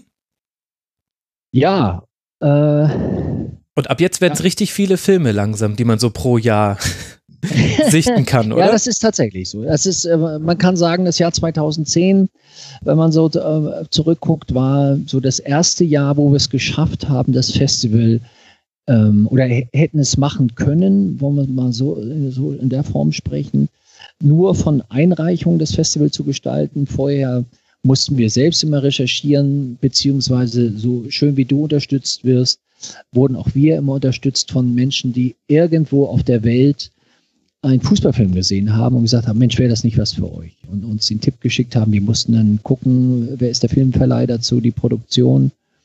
Aber seitdem, ähm, so wie Ina das vorhin gesagt hat, wir sind jetzt bei 250 eingereichten Filmen gelandet und ähm, das ist schon auch was Tolles, wenn man, wenn man die Qual der Wahl hat, mhm. so ein Film zusammenzustellen, ähm, Filmprogramm zusammenzustellen. Und ist ja auch so ein bisschen dann stellvertretend, also ihr seid ja dann mit eurem Festival der Seismograph dafür, welche Rolle Fußball im Film spielt. Und dann können wir eben so 2010 als die, die Marke ansetzen, wo man sagen kann, okay, ab jetzt wird es richtig viel, der Output ist sehr groß, es gibt ein reichhaltigeres Angebot als in den Jahren davor. Es wurde eben immer mehr. Ja, richtig. Und welche Filme würdet ihr dann gerne herausheben wollen ab 2010? Jetzt wird es ja dann richtig schwierig. ja, vorher war es ja einfach, wenn wir über 1927 sprechen. Ja, das waren halt auch äh, die wenigen Filme, die jetzt noch bekannt sind, die sich damals mit dem Thema Fußball auseinandergesetzt haben. Jetzt dürfte es ja schon kniffliger werden, einige herauszugreifen. Das ist tatsächlich so. Es ist, ähm, ähm, da habe ich jetzt also auch in Vorbereitung auf die Sendung ähm, wirklich drüber nachgedacht. Also da, da kommen wirklich so, so, so die, die persönlichen Highlights dann dazu. Mhm. Ne? Also Filme, mit denen man rund um das Festival besondere Erinnerungen hat. Wo ich jetzt gar nicht mehr sagen würde, ähm, das war der Film des Jahres oder so, weil er, weil er qualitativ so herausragend war. Aber ein Highlight war auf jeden Fall ein Amateurfilm, äh, nämlich der Film von Sepp Meyer über die WM 1990. Also ähm, Sepp Meyer hat damals als Torwarttrainer eine Kamera dabei gehabt und hat die spätere Weltmeistermannschaft begleitet und hat dieses Videomaterial bei sich zu Hause gehabt. Und äh, dann es, es passierte wirklich die unglaubliche Geschichte, ähm, dass ich all meinen Mut zusammengenommen habe, bei ihm angerufen habe und gesagt äh, gefragt habe, ob es nicht möglich wäre, diesen Film im Kino zu zeigen, ob ja. es denn überhaupt ein richtiger Film wäre. Und dann ist er mit mir am Telefon in der Hand durch seine Wohnstube und, und ähm, urig kommentiert, was er alles schon so gemacht hat, gelaufen, hat gesagt, ja, hier stehen sie ja, die können es haben. Und dann haben wir eben von ihm alle Rechte bekommen, äh, diese Filmaufnahmen zu zeigen. Und das war wirklich ein absoluter Hype, der dann stattgefunden hat, weil ähm, das Kino war mehrfach ausverkauft weil so viele Leute diesen Film sehen wollten. Sepp Meyer ist selbst gekommen, viele Kollegen aus dem, aus dem Profifußball waren da zu Gast. Her Heribert Zimmermann haben wir als Moderator gewinnen können für den Abend. Und das ist natürlich eine Sache, wo ich jetzt immer noch sagen würde, gut, es war nicht der beste Fußballfilm der letzten zehn Jahre, aber das war, war ein, ein, ein unglaubliches Ereignis. Aber er ist nirgendwo erschienen. Also das sind der weiter Privataufnahmen von ihm und den kann man jetzt nicht nachträglich noch irgendwo sehen. Nee, der ist nicht erschienen, weil die rechte Lage so schräg ist, also dass wirklich, man, man müsste eigentlich jeden einzelnen Spieler fragen, ob er in dem Film gezeigt werden darf. Und Sepp Meyer war ja nun auch eine Kante und, und konnte nicht mit jedem gut. Also das, das, ist, das ist das, was, da, was dahinter stand. So, ne? okay. Ist, oh, ich, ich frage jetzt nicht jeden Einzelnen ab, ob ich da seine Okay kriege oder nicht. So, ne? Und das ist, deswegen war das einmalig damals ist er gezeigt. Das ist ja tragisch. Das heißt, diese Aufnahme, also äh, an Teile davon kann ich mich erinnern, unter anderem äh, die Feierlichkeiten in der Kabine, die hat man auch später noch hin und wieder, gibt es da Schnipse, die man äh, sehen kann mit einem sehr wenig bekleideten Lothar Matthäus, um sozusagen. Richtig. Und der Pokal, der später noch von vielen geküsst wird, ist einer del delikaten Stelle seines Körpers Absolut. Davor, muss man sagen. ja, davor, davor. ja. Aber das heißt, diese, diese Schnipse, diese Aufnahmen, die sind sind, werden sich nicht in unser kollektives Gedächtnis einbrennen können, weil es Leider nicht verfügbar ist. Das ist wirklich, ähm, ähm gehört mit zum Appell, sich die fünf Tage im Jahr zu gönnen. ja, das war jetzt, glaube ich, die beste Werbung.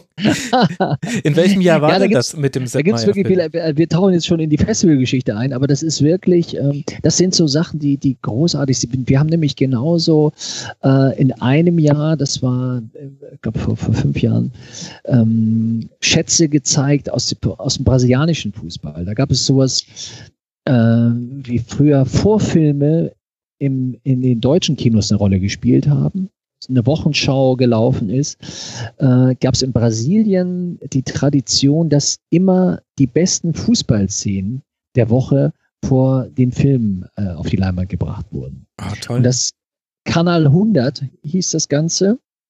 Und wir haben dadurch, dass wir einen engen Bezug haben zu dem Leiter des Festivals in Rio, Kontakt bekommen zu den Produzenten dieser Wochenschauen und haben äh, die besten Ausschnitte aus diesen Wochenschauen hier bei uns zeigen können. Und das war wirklich auch grandios, kann man, kann man echt nicht erst sagen. Toll. Dann, aber dann lass mal zurückkommen zu Filmen, die man sich auch jetzt noch zu Gemüte führen kann, bevor wir hier, also wir werden noch ganz, ganz viel Werbung fürs 11 mm Fußballfilmfestival machen. Wer jetzt noch nicht Lust hat, da hinzukommen, der ist sowieso äh, selber äh, schuld. Äh, was gibt es denn noch an äh, verfügbaren Filmen, die du gerne oder die ihr gerne herausheben möchtet? Ähm, äh, möchtest du schon ähm, äh, Lieblingsfilme von dir sagen, Ina, vielleicht aus der Zeit? Oder, ähm? Ich wollte nochmal auf einen anderen Regisseur eingehen, weil du gesagt hast, wir, wir überlegen immer eine Retrospektive zu Ken Loach zu machen. Wir haben tatsächlich einmal eine Retrospektive gemacht zu einem Regisseur, der vielleicht nicht so bekannt ist. Ähm, Johann Kramer heißt der und wir haben einen ganz großen Fan auch bei uns im Team, ähm, unser Kollege Christoph. Ähm, ja, ist ein niederländischer Regisseur, der sehr, sehr viele Werbefilme und Kurzfilme gemacht hat, mhm. aber eben auch drei, ähm, drei ähm, Langfilme, von dem, glaube ich, zumindest einer auch mit der Goldenen Elf, mit dem Publikumspreis ausgezeichnet wurde, mal im Jahr 2005. Das ist der Film The Other Final. Ja. Und zwar ähm, ist es so, parallel zum WM-Finale Deutschland-Brasilien 2002 auf der anderen Seite der Welt ähm, die beiden Teams gegeneinander angetreten, die ganz am Ende der FIFA-Weltrangliste stehen, mhm. nämlich Montserrat und Bhutan.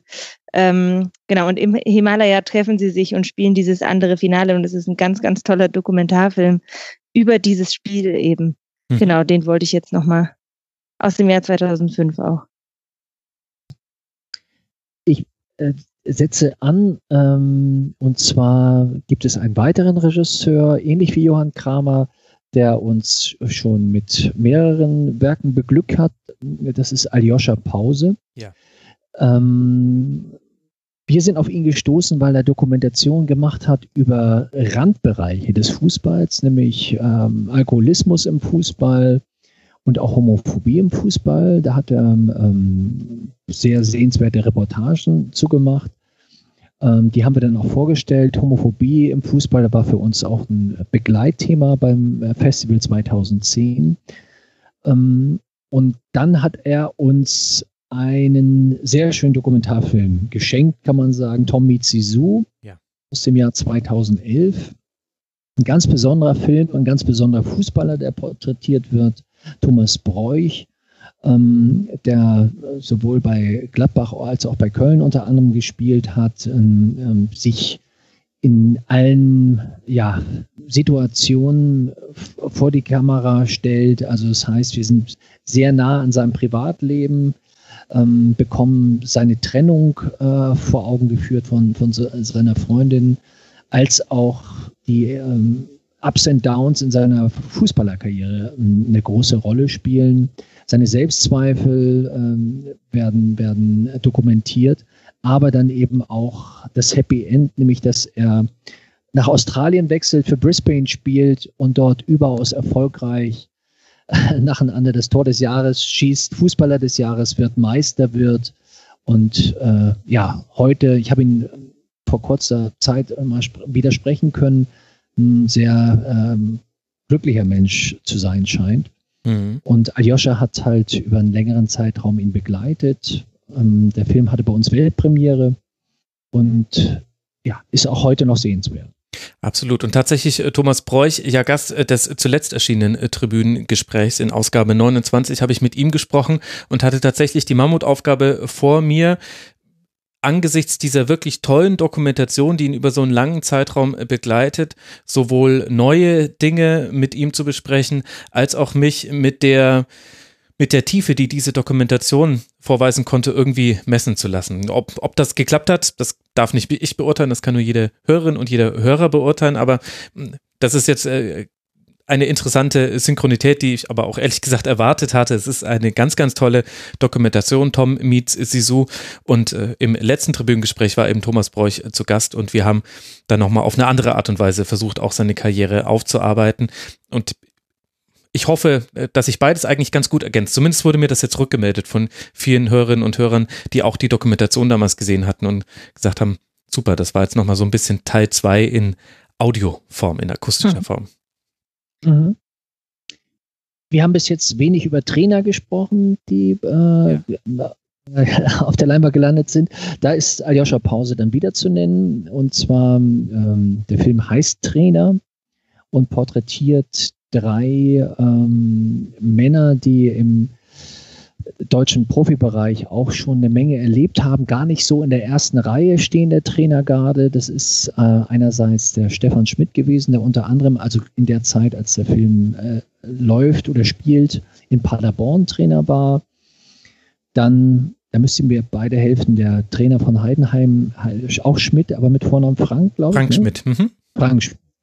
Ganz, ganz, äh, ganz toller Typ der in dem Film porträtiert wird. Und dann eben auch noch André Schubert, der ja nun wieder in Braunschweig eine harte Aufgabe vor sich hat. Ähm, alle drei äh, ja, werden über oder durch viele Stationen begleitet.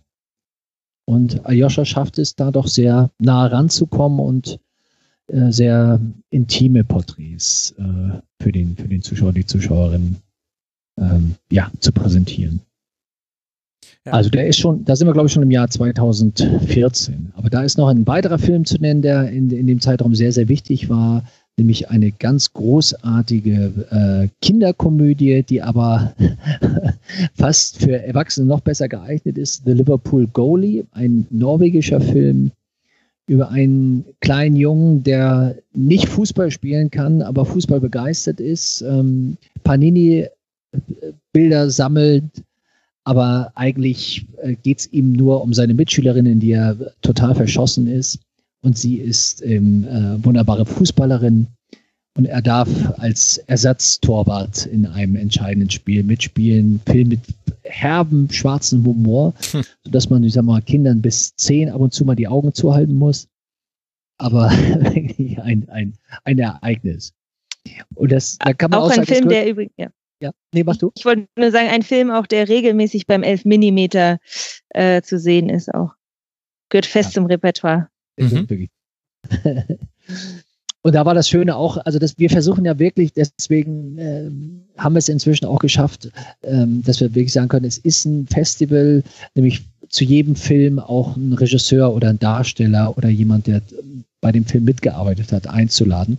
Und auch äh, bei Liverpool Goalie war es so, ähm, dass die Produktion es geschafft hat, uns äh, die Regisseurin und die beiden jungen Hauptdarsteller äh, nach Berlin zu holen. Und das ist natürlich immer ganz besonders, wenn man dann hinterher ja. noch ein Frage-Antwort, eine Frage-Antwort-Runde hat und dementsprechend noch weiter eintauchen kann in das, was wir, was man vorher gesehen hat.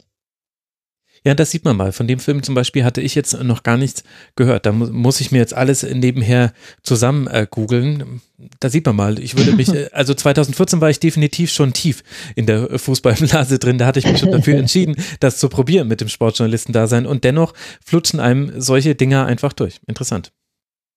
Dafür hast du ja uns eingeladen. ja, genau, halt wirklich. Ina bringt es auf den Punkt. Ich habe noch einen Film ja. aus dem Jahr 2016, der mir sehr gut gefallen hat, der auch äh, unseren Preis gewonnen hat. Das ist der Film Zweikämpfer.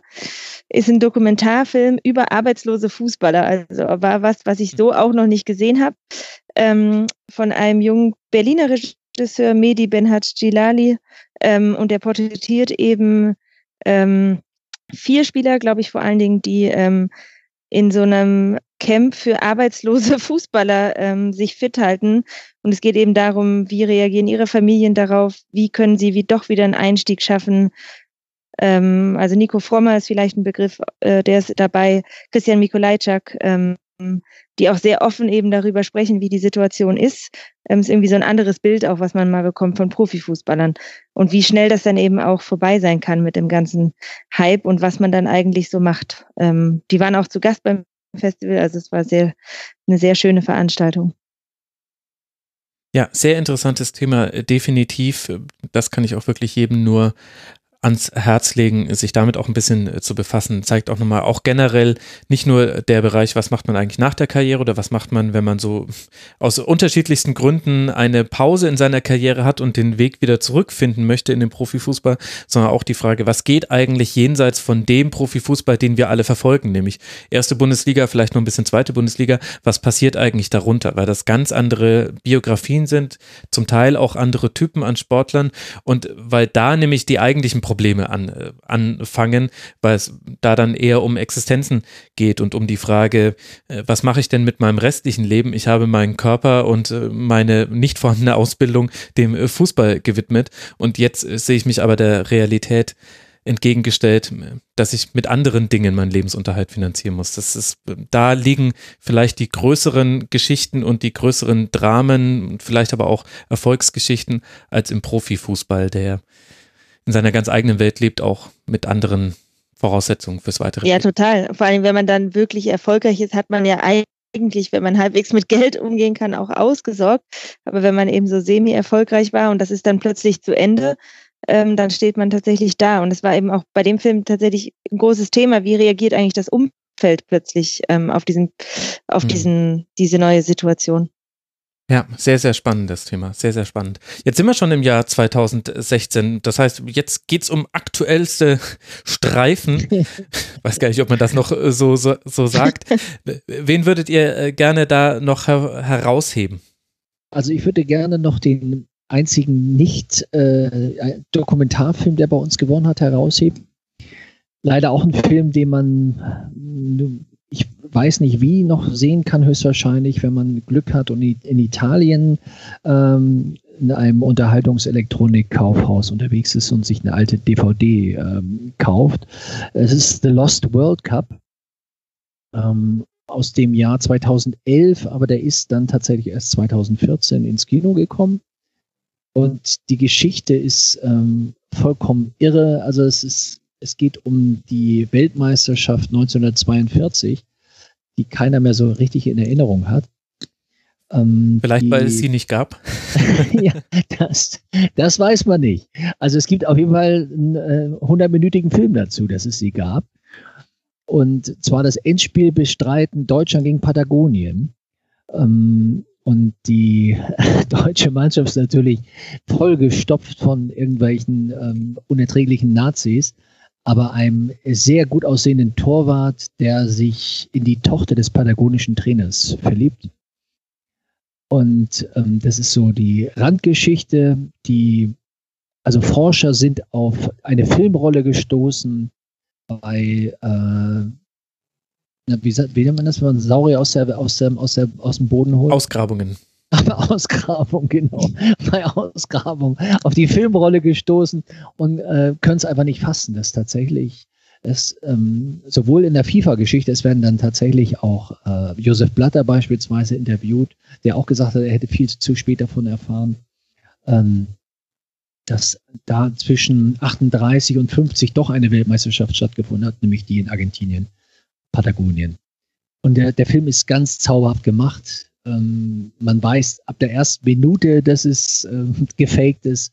Und trotzdem, also beispielsweise Gary Lineker äh, erzählt darüber, wie sein Vater ihm davon immer schon erzählt hat, dass es so ein bedeutendes Spiel war, gut gegen böse und es, äh, ja, eine ganz tolle Geschichte. Äh, in, in dieser tollen Schnittstelle zwischen Dokumentation und Spielfilm, die man dann Mockumentary nennen kann, wenn man möchte. Ähm, also ein, ein fiktives Ereignis wird im Stil einer Dokumentation dargestellt und schafft es dann tatsächlich im besten Fall, dass man sich am Ende des Films fragt, könnte das jetzt nicht doch so passiert sein? Ja, das stimmt. Aber das ist ja im, im, im wahren Leben auch so, ne? ja. Das stimmt, da passieren einem auch manchmal Dinge, wo man sich denkt, ist das jetzt wirklich so, so zustande gekommen oder habe ich mir das gerade eingebildet? Aber so ist das manchmal im Leben. Ina, hast du noch was auf dem Zettel, was du gerne noch äh, vorstellen wollen würdest? Nö, ich glaube, ich würde eher dann zum aktuellen Programm äh, übergehen, wenn Bürger keine Best-of-Filme mehr zu nennen hat. Ich bin auch, ich bin äh, am, an dem Punkt angelangt, dass wir, dass wir 2019 eintauchen können. Sehr gut. Dann, Ina, sag uns doch mal erstmal, wann findet denn eigentlich das 11 mm Fußballfilmfestival in Berlin statt? Das 16. ist es und es findet statt vom 21. bis 25. März ähm, im Babylon-Kino in Berlin-Mitte. Ähm, zum, ja, genau, zum 16. Mal. Und wir haben Spiel- und Dokumentarfilme aus aller Welt, über 70 Filme insgesamt, ähm, Premieren, Rahmenprogramm, hoffentlich einen grünen Rasen ähm, vor dem Kino. Ähm, ja, genau. Okay, das heißt, äh, man kann sich schon in Kürze, wenn man das hier direkt nach der Ausstrahlung hört, überlegen, ob man da noch äh, die Reise nach Berlin antreten will oder wenn ihr Berlinerin oder Berliner seid, dann sollte das sowieso ab jetzt auf eurem Zettel spätestens stehen, äh, da mal vorbeizugucken. Und was erwartet jetzt den geneigten Kinofan in diesen wenigen Tagen nächste Woche? Also genau, wie gesagt, über 70 Filme. Ähm, wie haben wir immer ähm, basteln wir Schwerpunkt rein. Ähm, manchmal legen wir die vorher fest und sagen, wir würden gerne mal was zu einem bestimmten Thema machen. So war es in diesem Jahr. Da haben wir gesagt, Frauen im Fußball ist unser Thema. Ähm, oft ergeben die sich aber auch ähm, im Rahmen der Sichtung, weil man plötzlich merkt, wir haben total viele total gute Filme, die sich mit Regionalliga-Fußball befassen oder mit NRW-Vereinen äh, oder wir hatten, glaube ich, schon mehrfach ähm, den Schwerpunkt Großbritannien, weil immer so viele starke Filme aus Großbritannien kommen. Mhm. Genau, aber in diesem Jahr war es anders. Wir haben uns eben vorher festgelegt, haben gesagt, wir möchten was zu Frauen im Fußball machen, haben da eine Reihe zusammengestellt mit ungefähr zehn Filmen, ganz unter unterschiedlichster Art. Ähm, den schwedischen Film ähm, Football i Nöt auch Lust habe ich vorhin schon ganz kurz vorgestellt. Ähm, das wird die Eröffnung sein der Reihe. Am Freitagabend, äh, also dem 22. März, ist es um 20.45 Uhr. Darum werden wir ein Gespräch äh, stricken. Das Filmteam ist da, die Regisseurin und auch ähm, Protagonistin des Films. Genau, aber sonst gibt es tatsächlich, äh, wird Frauenfußball in aller Welt gezeigt in dieser Reihe, in Spiel- und Dokumentarfilm. Also wir haben zum Beispiel einen Film aus dem Iran, Arak Esad, Cold Sweat ist der englische Titel. Ähm, da geht es um die äh, Kapitänin der äh, äh, des Frauen-Kleinfeld-Nationalteams oder ja genau, Kleinfeld ist es, glaube ich, ähm, die mit ihrer Mannschaft zu einem Finale nach äh, der Asienmeisterschaft reisen möchte und am Flughafen aufgehalten wird, weil ihr Ehemann oder sie sind getrennt, dann kommt das kommt raus im Film, aber ihr, der hat ihr die Einreise, äh, die Ausreise mhm. verweigert. Ähm, ein gesellschaftskritischer Film über die Situation von Frauen im Iran wo der Fußball dann eben auch wieder eigentlich nur eine Randrolle spielt, aber natürlich für sie total wichtig ist und in dem Sinne natürlich auch ein Fußballfilm, weil er immer präsent ist, weil es natürlich um ihre Ausreise zu diesem ähm, Finale geht. Aber es ist jetzt nicht so, dass man da dauernd Fußball spielende Frauen sieht zum Beispiel. Ähm, wir haben noch einen äh, Spielfilm im Programm Comme des Garçons.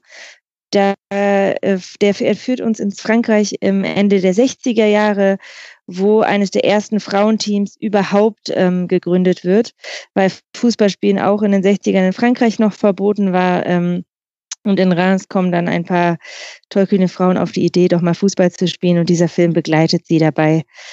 Das ist ein Film, der läuft sogar so schon so ein bisschen vor dem Festival, also man muss gar nicht mhm. noch bis zum Donnerstag warten. Der läuft schon am Montag, den 18.03. Ähm, im City Kino in Wedding. Ähm, ist eine Kooperationsveranstaltung mit dem deutsch-französischen Jugendwerk und dem ähm, Centre Français im Wedding. Genau, auch mit Gästen, zu denen kann Bürger vielleicht was sagen. Der steckt mehr in den Gästen für diesen ja, Abend drin. Ähm, das sind, also auch da ist das Frauenthema nochmal ähm, extra äh, im Mittelpunkt. Und es sind Spielerinnen von Turbine Potsdam, zwei Spielerinnen, die vor Ort sind. Ich kann jetzt noch nicht mit den Namen glänzen, weil es noch nicht äh, letztendlich bestätigt ist. Äh, vor allen Dingen auch was die französischen Gäste angeht, aber das sind, werden auch ähm, zwei äh, weibliche Personen sein, die entweder in der Geschäftsleitung eines Profivereins sind, also eines, eines französischen Fußballprofivereins äh, und eine Spielerin aus Frankreich. Und darüber hinaus ist der Regisseur von Comme des Garçons vor Ort sowie die französische Botschafterin. Also es ist schon ein, ziemlich ähm, hoch besetzt, aber der Film lohnt sich allemal. Es ist eine, eine, sehr heitere Komödie, aber eben auch mit einem Bezug zu der Geschichte des französischen Fußballs. Sehr ähnlich wie bei uns war bis 1970 es in Frankreich nicht erlaubt für Frauen im Ligabetrieb äh, Fußball zu spielen. Und das Ganze wird halt äh, ja, auf eine ganz besondere Art nochmal äh, vorgestellt. Genau, dann umfasst diese Schwerpunktreihe eben auch noch ein paar Dokumentarfilme. Ich will nicht im Einzelnen jetzt auf alle eingehen, aber er, der, also die Reihe entführt uns wirklich in alle Gegenden der Welt. Also wir sehen Frauen in Indien, auf Sansibar, in Kabul, ähm, in Venezuela. Und was tatsächlich alle diese Filme zeigen, ist, was für eine starke Rolle der Fußball im Leben dieser Frauen spielt und wie der Fußball auch eine Befreiung ist für diese Frauen ähm, aus Armut oder natürlich mhm. auch aus sehr patriarchalen ähm, Gesellschaften. Ja. Damit wissen wir, was uns jetzt bei diesem Filmfestival erwartet. Erklärt mir mal, Ina, fang du gerne mal an, wie läuft jetzt der Auswahlprozess ab? Ihr habt vorhin schon von den vielen Einreichungen gesprochen. Wie seid ihr da organisiert? Wer entscheidet letztlich, welcher Film dann gezeigt wird? Also, wir haben ja vorhin schon gesagt, wir haben auch noch ein anderes Leben, ähm, wo wir, wo wir ähm, hauptberuflich unterwegs sind. Und das ist tatsächlich bei allen so. Ähm, wir sind ein Kernteam von sechs bis acht Leuten, würde ich sagen. Ähm, wir organisieren uns sehr viel, äh, sehr viel übers Internet. Also wir haben so eine Google-Liste, in der alle Filme stehen und alle Sichtungslinks stehen. Das hat sich tatsächlich sehr verbessert in den letzten Jahren. Wir haben fast nur noch digitale Sichtungskopien. Ähm, es war vor zwei, drei Jahren sogar noch anders. Da hatten wir noch sehr viele DVDs, die wir dann irgendwie hin und her tauschen mussten. Aber jetzt haben wir einfach Links, wo jeder darauf zugreifen kann. Wir schreiben Bewertungen in diese Liste rein und wir versuchen uns eigentlich dann einmal in der Woche zu treffen, die Filme zu besprechen. Ähm, und die Regel ist sozusagen, dass wir immer sagen, es müssen eigentlich drei Leute den Film gesehen und bewertet haben. Und dann ist es eine gemeinschaftliche Entscheidung. Also das heißt aber, jeder der über 200 ja. Filme wird von mindestens dreien aus dem Team von euch gesehen. So wird es mal versucht. Also wenn wir jetzt merken, zwei Leute haben ihn gesehen und sind total einer Meinung, dann ist es auch in Ordnung. Ähm, es sind auch nicht alles Langfilme, ne? Also unter den 250 mhm. sind auch Kurzfilme und Mittellangfilme, aber ähm, es gibt viel zu gucken. Also und vor allem das alles macht ihr ja dann in eurer Freizeit. Wie lange dauert denn dann dieser Auswahlprozess? Also wir starten ersten so mit Filmanfragen, würde ich sagen, ab September vielleicht. Und dann so Ende des Jahres fangen wir an zu sichten. Also viele nutzen eigentlich immer die Weihnachtspause so ein bisschen, um ganz viele Filme zu mhm. gucken.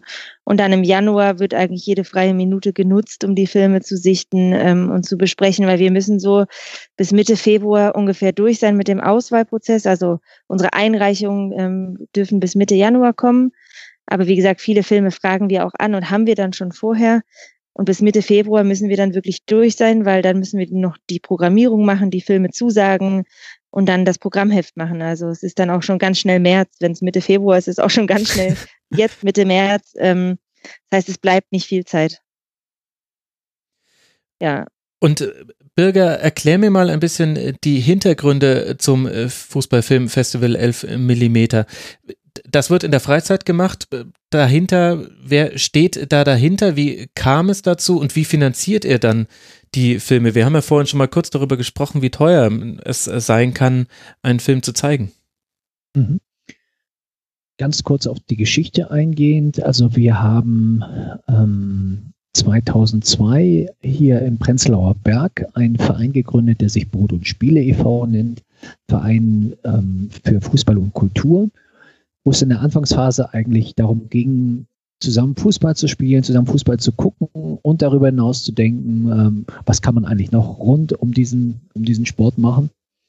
Und ähm, da waren gleich mehrere Kulturaktivisten unterwegs, die verschiedene Ideen hatten. Ähm, der British Council spielte eine große Rolle, weil er schon sehr früh in der, also den Brot und Spiele als, als Partner im Vorfeld zur WM 2006 geladen hat zu mehreren Veranstaltungen und auch zu gemeinsamen Ideenwerkstätten. Und im Jahr 2003 ist dann die äh, Idee entstanden, dieses Fußballfilmfestival zu machen, was auch möglich war dadurch, dass der British Council sagte, gut, machen wir für euch, wir mieten ein Kino an. Unsere Bedingung ist, ihr zeigt bei diesem Festival nur britische Filme. Und das war eine, äh, eine Vorgabe, mit der wir sehr gut leben konnten, weil wir zuerst dachten, es gibt nur britische. das war, war ähm, dann schon mal klasse, dass wir, dass wir wussten, Qualität stimmt, das Ganze ist, ist durchfinanziert. Es war sehr bescheiden zuerst im, in einem äh, Kleinkino am Hackischen Markt hier in Berlin. Und äh, wir hatten im ersten Jahr so rund 400 Zuschauer aber was viel wichtiger war noch, war, dass einerseits die Zuschauer entzückt waren von dem, was, was sie da gesehen haben und wir von außen ganz viel Zuspruch bekommen haben. Auch Journalisten, die gesagt haben, Mensch, wollt ihr da nicht dran weiterarbeiten, dass es nicht einmalig bleibt. Und dann haben wir uns richtig, da waren wir auch so acht bis zehn Personen stark auf die Reise gemacht im doppelten Sinne, also quer durchs, durch die Internetwelt, aber eben auch äh, andere Festivals besucht um zu gucken, ob es noch mehr Fußballfilme gibt. Und sind dann auf immer mehr gestoßen, hatten von Anfang an den Anspruch, nicht nur die heute schon häufiger genannten Perlen aus der langen Fußballfilmgeschichte zu zeigen, sondern Neuerscheinungen auf die Bühne zu bringen. Und ja, da ist eben aus diesem, aus dieser splinigen Idee was, was ziemlich Großes entstanden. Für uns ist es was ganz Großes für die, die immer noch dabei sind. Aber ähm, es ist halt wirklich, äh, es ist an der Grenze. So, es, all das, was du mit, mit Rasenfunk auch erlebt hast in der Anfangszeit, man, man, man weiß nicht, ähm, wie man das Ganze finanzieren soll. Man mhm. kann trotzdem von dieser Sucht nicht lassen. Ja. Und, und ähm, steckt so viel äh, Zeit und, und äh, Leidenschaft rein und Arbeit, das ist, das ist schon ganz gewaltig. Und es ist halt immer größer geworden. Wir haben Anruf bekommen von dem Kino Babylon, die einen großen Saal haben und zwei weitere Säle, was für uns ziemlich klasse ist, sodass wir eben auch kleine Independent-Produktionen in, in den kleineren Sälen laufen lassen können.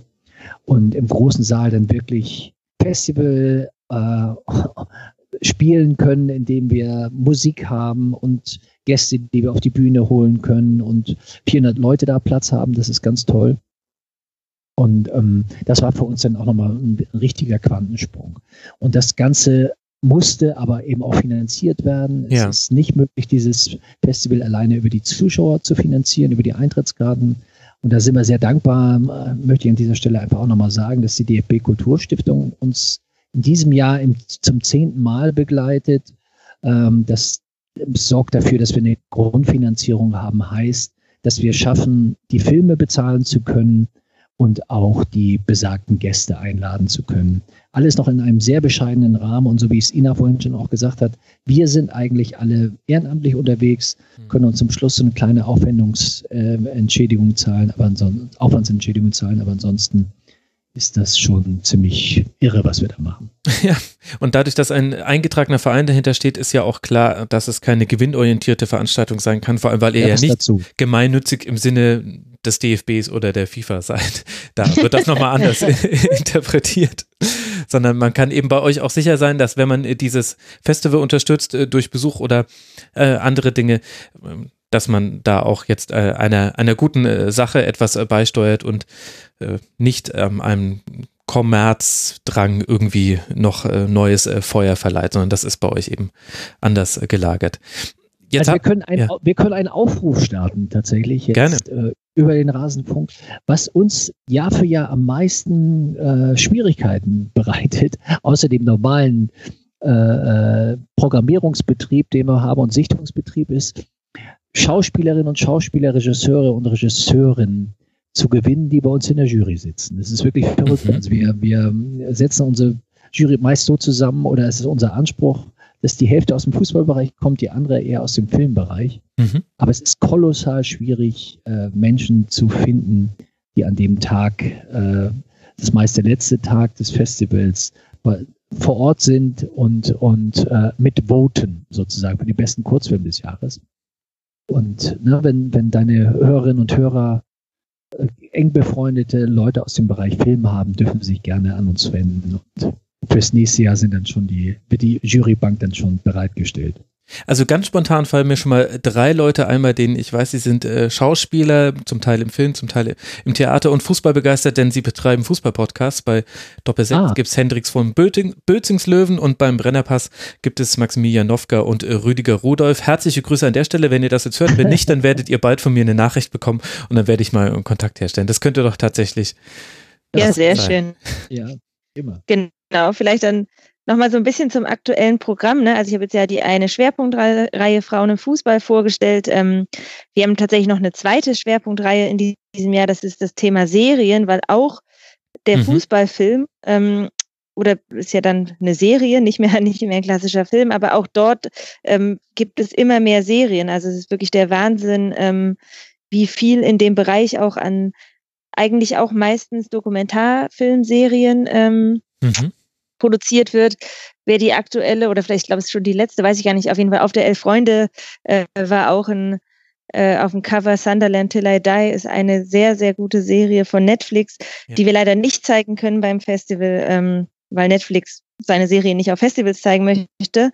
Aber wir haben ein paar andere tolle über Mannschaften, über Spieler ähm, und auch eine fiktive Serie, auch aus Schweden, nee, aus Norwegen kommt sie, ähm, über eine Frau, die ein Männerteam trainiert. Ähm, Heimebahne heißt die. Mhm. Genau, und dann der, das, das große Programm sind nationale und internationale Neuerscheinungen, also wirklich Fußballfilme aus den letzten zwei, drei Jahren, mhm. aus allen Ländern zu allen möglichen Themen, Spiel- und Dokumentarfilme. Ähm, da ist, glaube ich, wirklich für jeden und jede etwas dabei. Ähm, genau. Und das, ja. das, das klingt alles äh, so spannend, dass man sich gar nicht äh, vorstellen kann, durch welche Kämpfe ihr wahrscheinlich die letzten Jahre gehen musstet, um dieses Festival hinzustellen. Aber jeder, der sich kurz damit befasst und dann mal auch drüber nachdenkt, was es bedeutet, so etwas zu machen, der, der sieht dann doch, okay, das wird dann doch nicht so einfach sein. Birger, du hast vorhin erwähnt, dass es auch andere Fußballfilmfestivals gibt, die ihr in den Anfangszeiten dann besucht habt, um auch Einreichung, neue Filme zu finden, euch inspirieren zu lassen. Wie verbreitet ist es denn, so Filmfestivals mit dem Schwerpunkt Fußball zu machen? Nee, das ist ein Missverständnis. Also wir, wir waren tatsächlich das erste Fußballfilmfestival und ähm, das nächste ist danach sechs Jahre später in Rio de Janeiro. Ach, weltweit äh, auch das erste? Wir waren weltweit das erste. Also ähm, ja, kann man so mit, mit, mit viel, viel Glück und Stolz sagen. Ähm, wir haben andere Festivals, also normale Filmfestivals ja, okay. besucht, mhm. wo dann auch mal beispielsweise, fällt mir jetzt ein, beim Nordischen Filmfestival in Lübeck ein schwedischer Fußballfilm gezeigt wurde. Und dann haben wir eben gleich versucht, da Kontakt aufzunehmen und zu sagen, Mensch, habt ihr nicht Lust, den Film nächstes Jahr bei uns auch noch zu zeigen? Also das war, war die Reise, die wir gemacht haben. Es gibt mittlerweile 19 offizielle Fußballfilmfestivals weltweit. Und das geht wirklich über alle fünf Kontinente. Wir haben ein Festival in Kolumbien, Bogota, genauso wie in Beijing, in Sydney gibt es eins, in Namibia, also das, da, da haben wir die anderen Kontinente. In Europa gibt es ähm, sowohl in Spanien als auch in der Schweiz sogar zwei mittlerweile, Basel, St. Gallen und Barcelona und Bilbao. Und das Schöne ist, wir hatten vor zwei Jahren hier ein Treffen aller Festivalmacher und Macherinnen. Und seitdem hat sich da auch so ein Freundeskreis aufgebaut, das, das wir natürlich äh, wunderbar nutzen können. Heißt, dass die lateinamerikanischen Festivaldirektoren uns ihre Tipps zuschicken, was gibt's Neues in Argentinien und in Chile und uns dann wiederum im März hier besuchen, um sich in erster Linie die europäischen Filme anzugucken, die sie sonst nicht sehen. Also dass das Ganze gewachsen ist. Aber auch hier muss man sagen, das ist, es ist eine, eine Randerscheinung, aber eine mit, mit, äh, die mit ganz viel Herz ausgefüllt wird. Es gibt kein Festival, das tatsächlich es schafft, jemanden hauptamtlich anzustellen, um das zu betreiben. Das ist ja wirklich interessant. Und also, dass ihr weltweit die Ersten wart, ist natürlich Wahnsinn. Herzlichen Glückwunsch äh, dazu. Und wie stehen eurer Meinung nach die Chancen, dass sich dieses Festival auch mal aus dem Berliner Kontext löst? Also, ich, ich glaube gerade schon erkennen zu können, dass allein die Frage doof ist, weil ihr das ja alles ehrenamtlich macht. Wann sollt ihr das auch noch in andere Städte bringen? Aber gäbe es dafür denn überhaupt die Möglichkeit, dass man jetzt sagen könnte, vielleicht hat ja sogar auch der ein oder andere Hörer oder Hörerin da draußen Lust, da mitzuhelfen, vielleicht sogar Kontakte, dann äh, das Programm des Festivals auch an anderen Standorten verfügbar zu machen? Also das Festival war, war schon, Entschuldigung, war nee, schon häufig nee. auf, ja, auf Tour. Mhm. Ähm, wir werden häufig eingeladen, gerade so im Vorfeld von, von Europa- und Weltmeisterschaften. Jetzt haben wir im letzten Jahr zwei 11 mm und Tourfestivals in Russland gehabt, in Rostov und Kasan. Wir waren in der Schweiz, Österreich, Ukraine, Polen, in, in Paris, in Rio de Janeiro. Also das ist schon so, dass wir dann wirklich gebucht werden für einige Tage, dann ein Filmprogramm zusammenstellen und das häufig in Zusammenarbeit beispielsweise mit dem Auswärtigen Amt oder dem Goethe-Institut oder den jeweiligen Jugendwerken äh, der Nation dann ausführen als Auftragsarbeit. Aber dass man, dass das Ganze etabliert werden kann, ähm, woanders, dazu bräuchte es tatsächlich den, den großen Finanzier, der sagt, Mensch, ist so eine irre Idee und da bauen wir drumherum noch was, was Gutes und dann äh, schaffen wir es, dass zwei, drei, vier Leute von euch äh, davon leben können und das auch eben tagtäglich machen. Ja, ich wollte noch äh, sagen, wir sind auch nicht nur in der Welt unterwegs, sondern tatsächlich auch manchmal in Deutschland, in anderen Städten. Ähm, in Dortmund haben wir regelmäßig Filme gezeigt, im Deutschen Fußballmuseum schon. Oder in Mannheim fand mal so ein kleiner Ableger des Festivals statt, aber das sind eben immer Einzelanfragen, bei denen wir dann auch gucken müssen, wie kriegen wir die eigentlich unter ähm, bei dem, was wir sonst alles noch so tun. Mhm. Ich habe jetzt mitbekommen, im Oktober gab es noch ein regionales Fußballfilmfestival, das erste Fußball, Fußballfilmfestival im Revierspiel Abdat-Dingen. Da konnte man dann unter anderem Bio, Being Mario Götze und Ennerts eine Zebra-Legende sehen. Ich weiß nicht, ob ihr in Kontakt äh, mit den Machern davon seid. Das war auch, glaube ich, im Rahmen des äh, Fußballmuseums alles aufgezogen. Gibt es Anhaltspunkte zu glauben, dass sowas jetzt vielleicht zunimmt, dass man, wenn man sich äh, für Fußball auch in einem kulturellen Umfeld interessiert, mehr Angebote in Deutschland bekommt? Also es gibt auf jeden Fall Bedarf. Das, das kriegen wir mit durch unsere Arbeit. Also wirklich äh, die Kollegen aus den Lernzentren als auch in den, in den Fanprojekten sagen, Mensch, äh, ist ein, ist ein tolles Medium, um äh, ja. in, Kontakt zu kommen. Also jetzt äh, auch rein vom pädagogischen Ansatz her, aber auch sonst äh, gibt es im, im Aufgalopp oder im Nachklang eines Festivals immer wieder Anfragen auf, äh, aus Bielefeld oder aus Passau oder sonst was. Man sagt immer Flensburg und Passau. Ne? Ähm, dass, äh, ob es nicht möglich wäre, sowas in ihren Städten auch zu machen. Es wird tatsächlich ein bisschen konkreter. Es gibt zwei, zwei äh, Städte, ähm, wo wir am Überlegen sind, inwiefern wir das umsetzen könnten, das für, für drei bis, bis fünf Tage zu machen. Aber ähm, ja, Bedarf ist da, auf jeden Fall. Und inzwischen ist auch ähm, viel Stoff da. Also, und da muss man einfach dazu sagen, wir haben in den, in den vergangenen 16 Jahren hochgerechnet äh, zwischen 1500 und 2000 Filmen gesehen. Und ähm, die könnten überall auf anderen Festivals auftauchen, weil wir sagen, da gibt es die Kontakte, wir haben mhm. den Kontakt zu den einzelnen Filmverleihen, wir wissen, wie, wie, welche Qualität die Filme haben. Also das wäre so gesehen administrativ zu leisten. Es fehlt wirklich der, der äh, große Finanzgeber.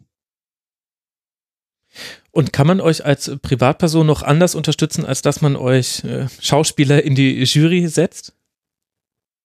Also wie, wie Birger schon gesagt hat, ne, wir sind ja ein Verein Brot und Spiele e.V. Wir freuen uns immer über Mitstreiterinnen und Mitstreiter, die auch Lust haben, sich im Verein zu engagieren ähm, und dann eben auch mitsichten beim Festival, aushelfen beim Festival. Also für dieses Jahr sind wir jetzt gut aufgestellt mit Helferinnen und Helfern. Aber so grundsätzlich ähm, freuen wir uns immer über Menschen, die genauso verrückt nach Fußball und Film oder Fußball und Kultur sind wie wir ähm, und einfach Lust haben, sich ab und zu mit uns zu treffen und an diesem Festival oder anderen Projekten zu stricken. Ja, und, und darüber hinaus könnte man wirklich sagen, jetzt ähm, ähm, verbunden mit deiner Frage, also wenn Personen in ihrem Umfeld äh, beispielsweise Programmkinobetreiber kennen oder Leute, die in kulturellen Institutionen arbeiten, Zugang zu Kinos haben, äh, die dürfen sich gerne bei uns melden und, und dann kann man gucken, inwiefern wir es wirklich äh, schaffen, dann 11 Millimeter äh, on Tour zu schicken. Das wäre wirklich was Feines. Man kann euch auch äh, folgen auf Twitter, at 11 mm heißt ihr da, also mit den Ziffern 11 und mm für Millimeter, ein sehr eingängiger Twitter-Handle und generell sollte man so ein bisschen im Auge behalten, was ihr so alles macht, denn es ist bemerkenswert, sowas über so eine lange Zeit aufrecht zu halten, auch mit diesem Aufwand. Ihr habt das jetzt so ein bisschen, äh, ich finde, fast schon kleiner geredet, als ihr hättet müssen. Es ist äh, unglaublich, dass ihr das schafft, äh, auf die Beine zu stellen und dass ihr dann noch Zeit habt für ein langes Tribünengespräch unmittelbar vor dem Festival. und ich hatte es ja schon angedeutet, für uns war das Ganze jetzt auch länger als für die Hörerinnen und Hörer durch so einige technische Ungereimtheiten, die wir da noch auflösen müssten. Also wirklich faszinierend. Ich kann an der Stelle dann auch sagen, dass bei diesem äh, Fußballfilmfestival ich auch einen kleinen Part haben werde. Im Rahmen einer Podiumsdiskussion werde ich auch noch in der nächsten Schlusskonferenz drüber erzählen. Aber ehrlich gesagt, mich braucht es da als Argument nicht, um äh, dahin äh, zu kommen. Die Argumente habt ihr jetzt schon vorher, vorher geliefert. Vielen Dank euch beiden. Ja, danke an dich. Vielen Dank, Max. Wir freuen uns auf dich. ja, ich freue mich auch, euch dann wiederzusehen. Auch Brot und Spiele, äh, da machen wir auch nochmal was Eigenes dazu. Das ist sowieso ein interessantes Thema. Abschließend würde mich noch interessieren, wenn ihr euch etwas wünschen könntet, was sich in Bezug auf äh, kulturellen Betrieb und Fußball in den nächsten fünf Jahren verändert. Habt ihr da konkrete Vorstellungen, Ina? Also es hat, glaube ich, gar nicht so mit Fußball und Kultur zu tun, sondern generell mit dem Kulturbetrieb, dass irgendwie die Bezahlung so ein bisschen besser wird und die finanzielle Ausstattung, also nicht nur die Honorare, sondern einfach auch so ein bisschen eine Planungssicherheit für all die Kulturschaffenden da draußen, die sehr viel von ihrem äh, Enthusiasmus äh, leben müssen und einfach oft fehlende Sicherheit haben und nicht wissen, wie findet das nächste Jahr statt. Da sind wir ja sogar noch ganz gut ausgestattet mit so einem Partner wie der DFB Kulturstiftung, wo man wirklich weiß, jährlich sind die eigentlich wieder dabei, aber grundsätzlich würde ich mir da so ein bisschen mehr Sicherheit und Akzeptanz auch wünschen für das, was ganz viele Leute mit ganz viel Herzblut auf die Beine stellen in der Republik. Ja. Bürger. Schließe mich an darüber hinaus. Ähm, träume ich immer noch davon, äh, dass die Sache, die so oft schon genannt wird, tatsächlich mal äh, wahr wird, nämlich dass es eine neue Generation von Fußballfunktionären geben wird. Leider sind auch die, die jetzt 40 oder Mitte 40 sind, nicht großartig anders als die Vorgänger. Sonst würde ich nämlich hoffen, dass diese Leute, die in Geschäftsleitung von Bundesliga- und Zweitligavereinen sitzen, ein Verständnis dafür entwickeln, was Fußballkultur alles bedeutet und eben auch ähm, Dinge wie ein Fußball-Podcast oder ein Fußball-Filmfestival unterstützen und merken, ähm, was das Fan-Dasein noch alles äh, mit sich bringen kann und wie viel Kreativität gegeben ist rund um den Fußball. Wir wissen das alle, aber äh, leider ist es in den Vereinsleitungen immer noch nicht angekommen und da wären eben auch die wirtschaftlichen Mittel, um sowas zu unterstützen. Hm. Da kann man sich natürlich nur anschließen. Da sitzen wir drei aber ja auch in einem gemeinsamen Boot. Das habt ihr ja auch schon gerade umrissen. Ich danke euch beiden. Das war zum einen Birger Schmidt, der Leiter des 11 mm Fußballfilmfestivals in Berlin ist, ehrenamtlich und noch viele andere Dinge, tolle, tolle Dinge tut. Birger, vielen Dank, dass du mit dabei warst im Rasenfunk. Sehr gern. Große, großer Spaß. Das freut mich. Und herzlichen Dank auch an Ina Barkmann, die logischerweise auch beim 11mm Fußballfilmfestival mitarbeitet. Ich habe das jetzt nur wiederholt, um diesen Namen häufig, häufig genug fallen gelassen zu haben, dass es allen Menschen einbrennt in den Gehirn. Ina, vielen Dank, dass du mit dabei warst im Rasenfunk. Ja, vielen Dank für die Einladung und äh, wir freuen uns auf nächste Woche, auf das Festival und auf deinen Besuch. Das äh, tue ich ebenso. Das wird ganz, ganz großartig, euch äh, dann dort zu sehen. Und auch alle Hörerinnen und Hörer, die das jetzt nach diesem Festival hören, nehmt euch des Themas an, schaut, was, was es da in eurer Gegend gibt, wie ihr vielleicht selber unterstützen könnt. Ich danke für eure Aufmerksamkeit, liebe Hörerinnen und Hörer. Ich danke für alle Unterstützerinnen und Unterstützer und hoffe, dieses Rasenfunk-Tribünengespräch hat euch gefallen. Lasst uns gerne Feedback da unter mitmachen.rasenfunk.de. Bis bald mal wieder. Macht's gut. Ciao. Ciao. Das war das Rasenfunk Tribünengespräch. Wir gehen nun zurück in die angeschlossenen Funkhäuser.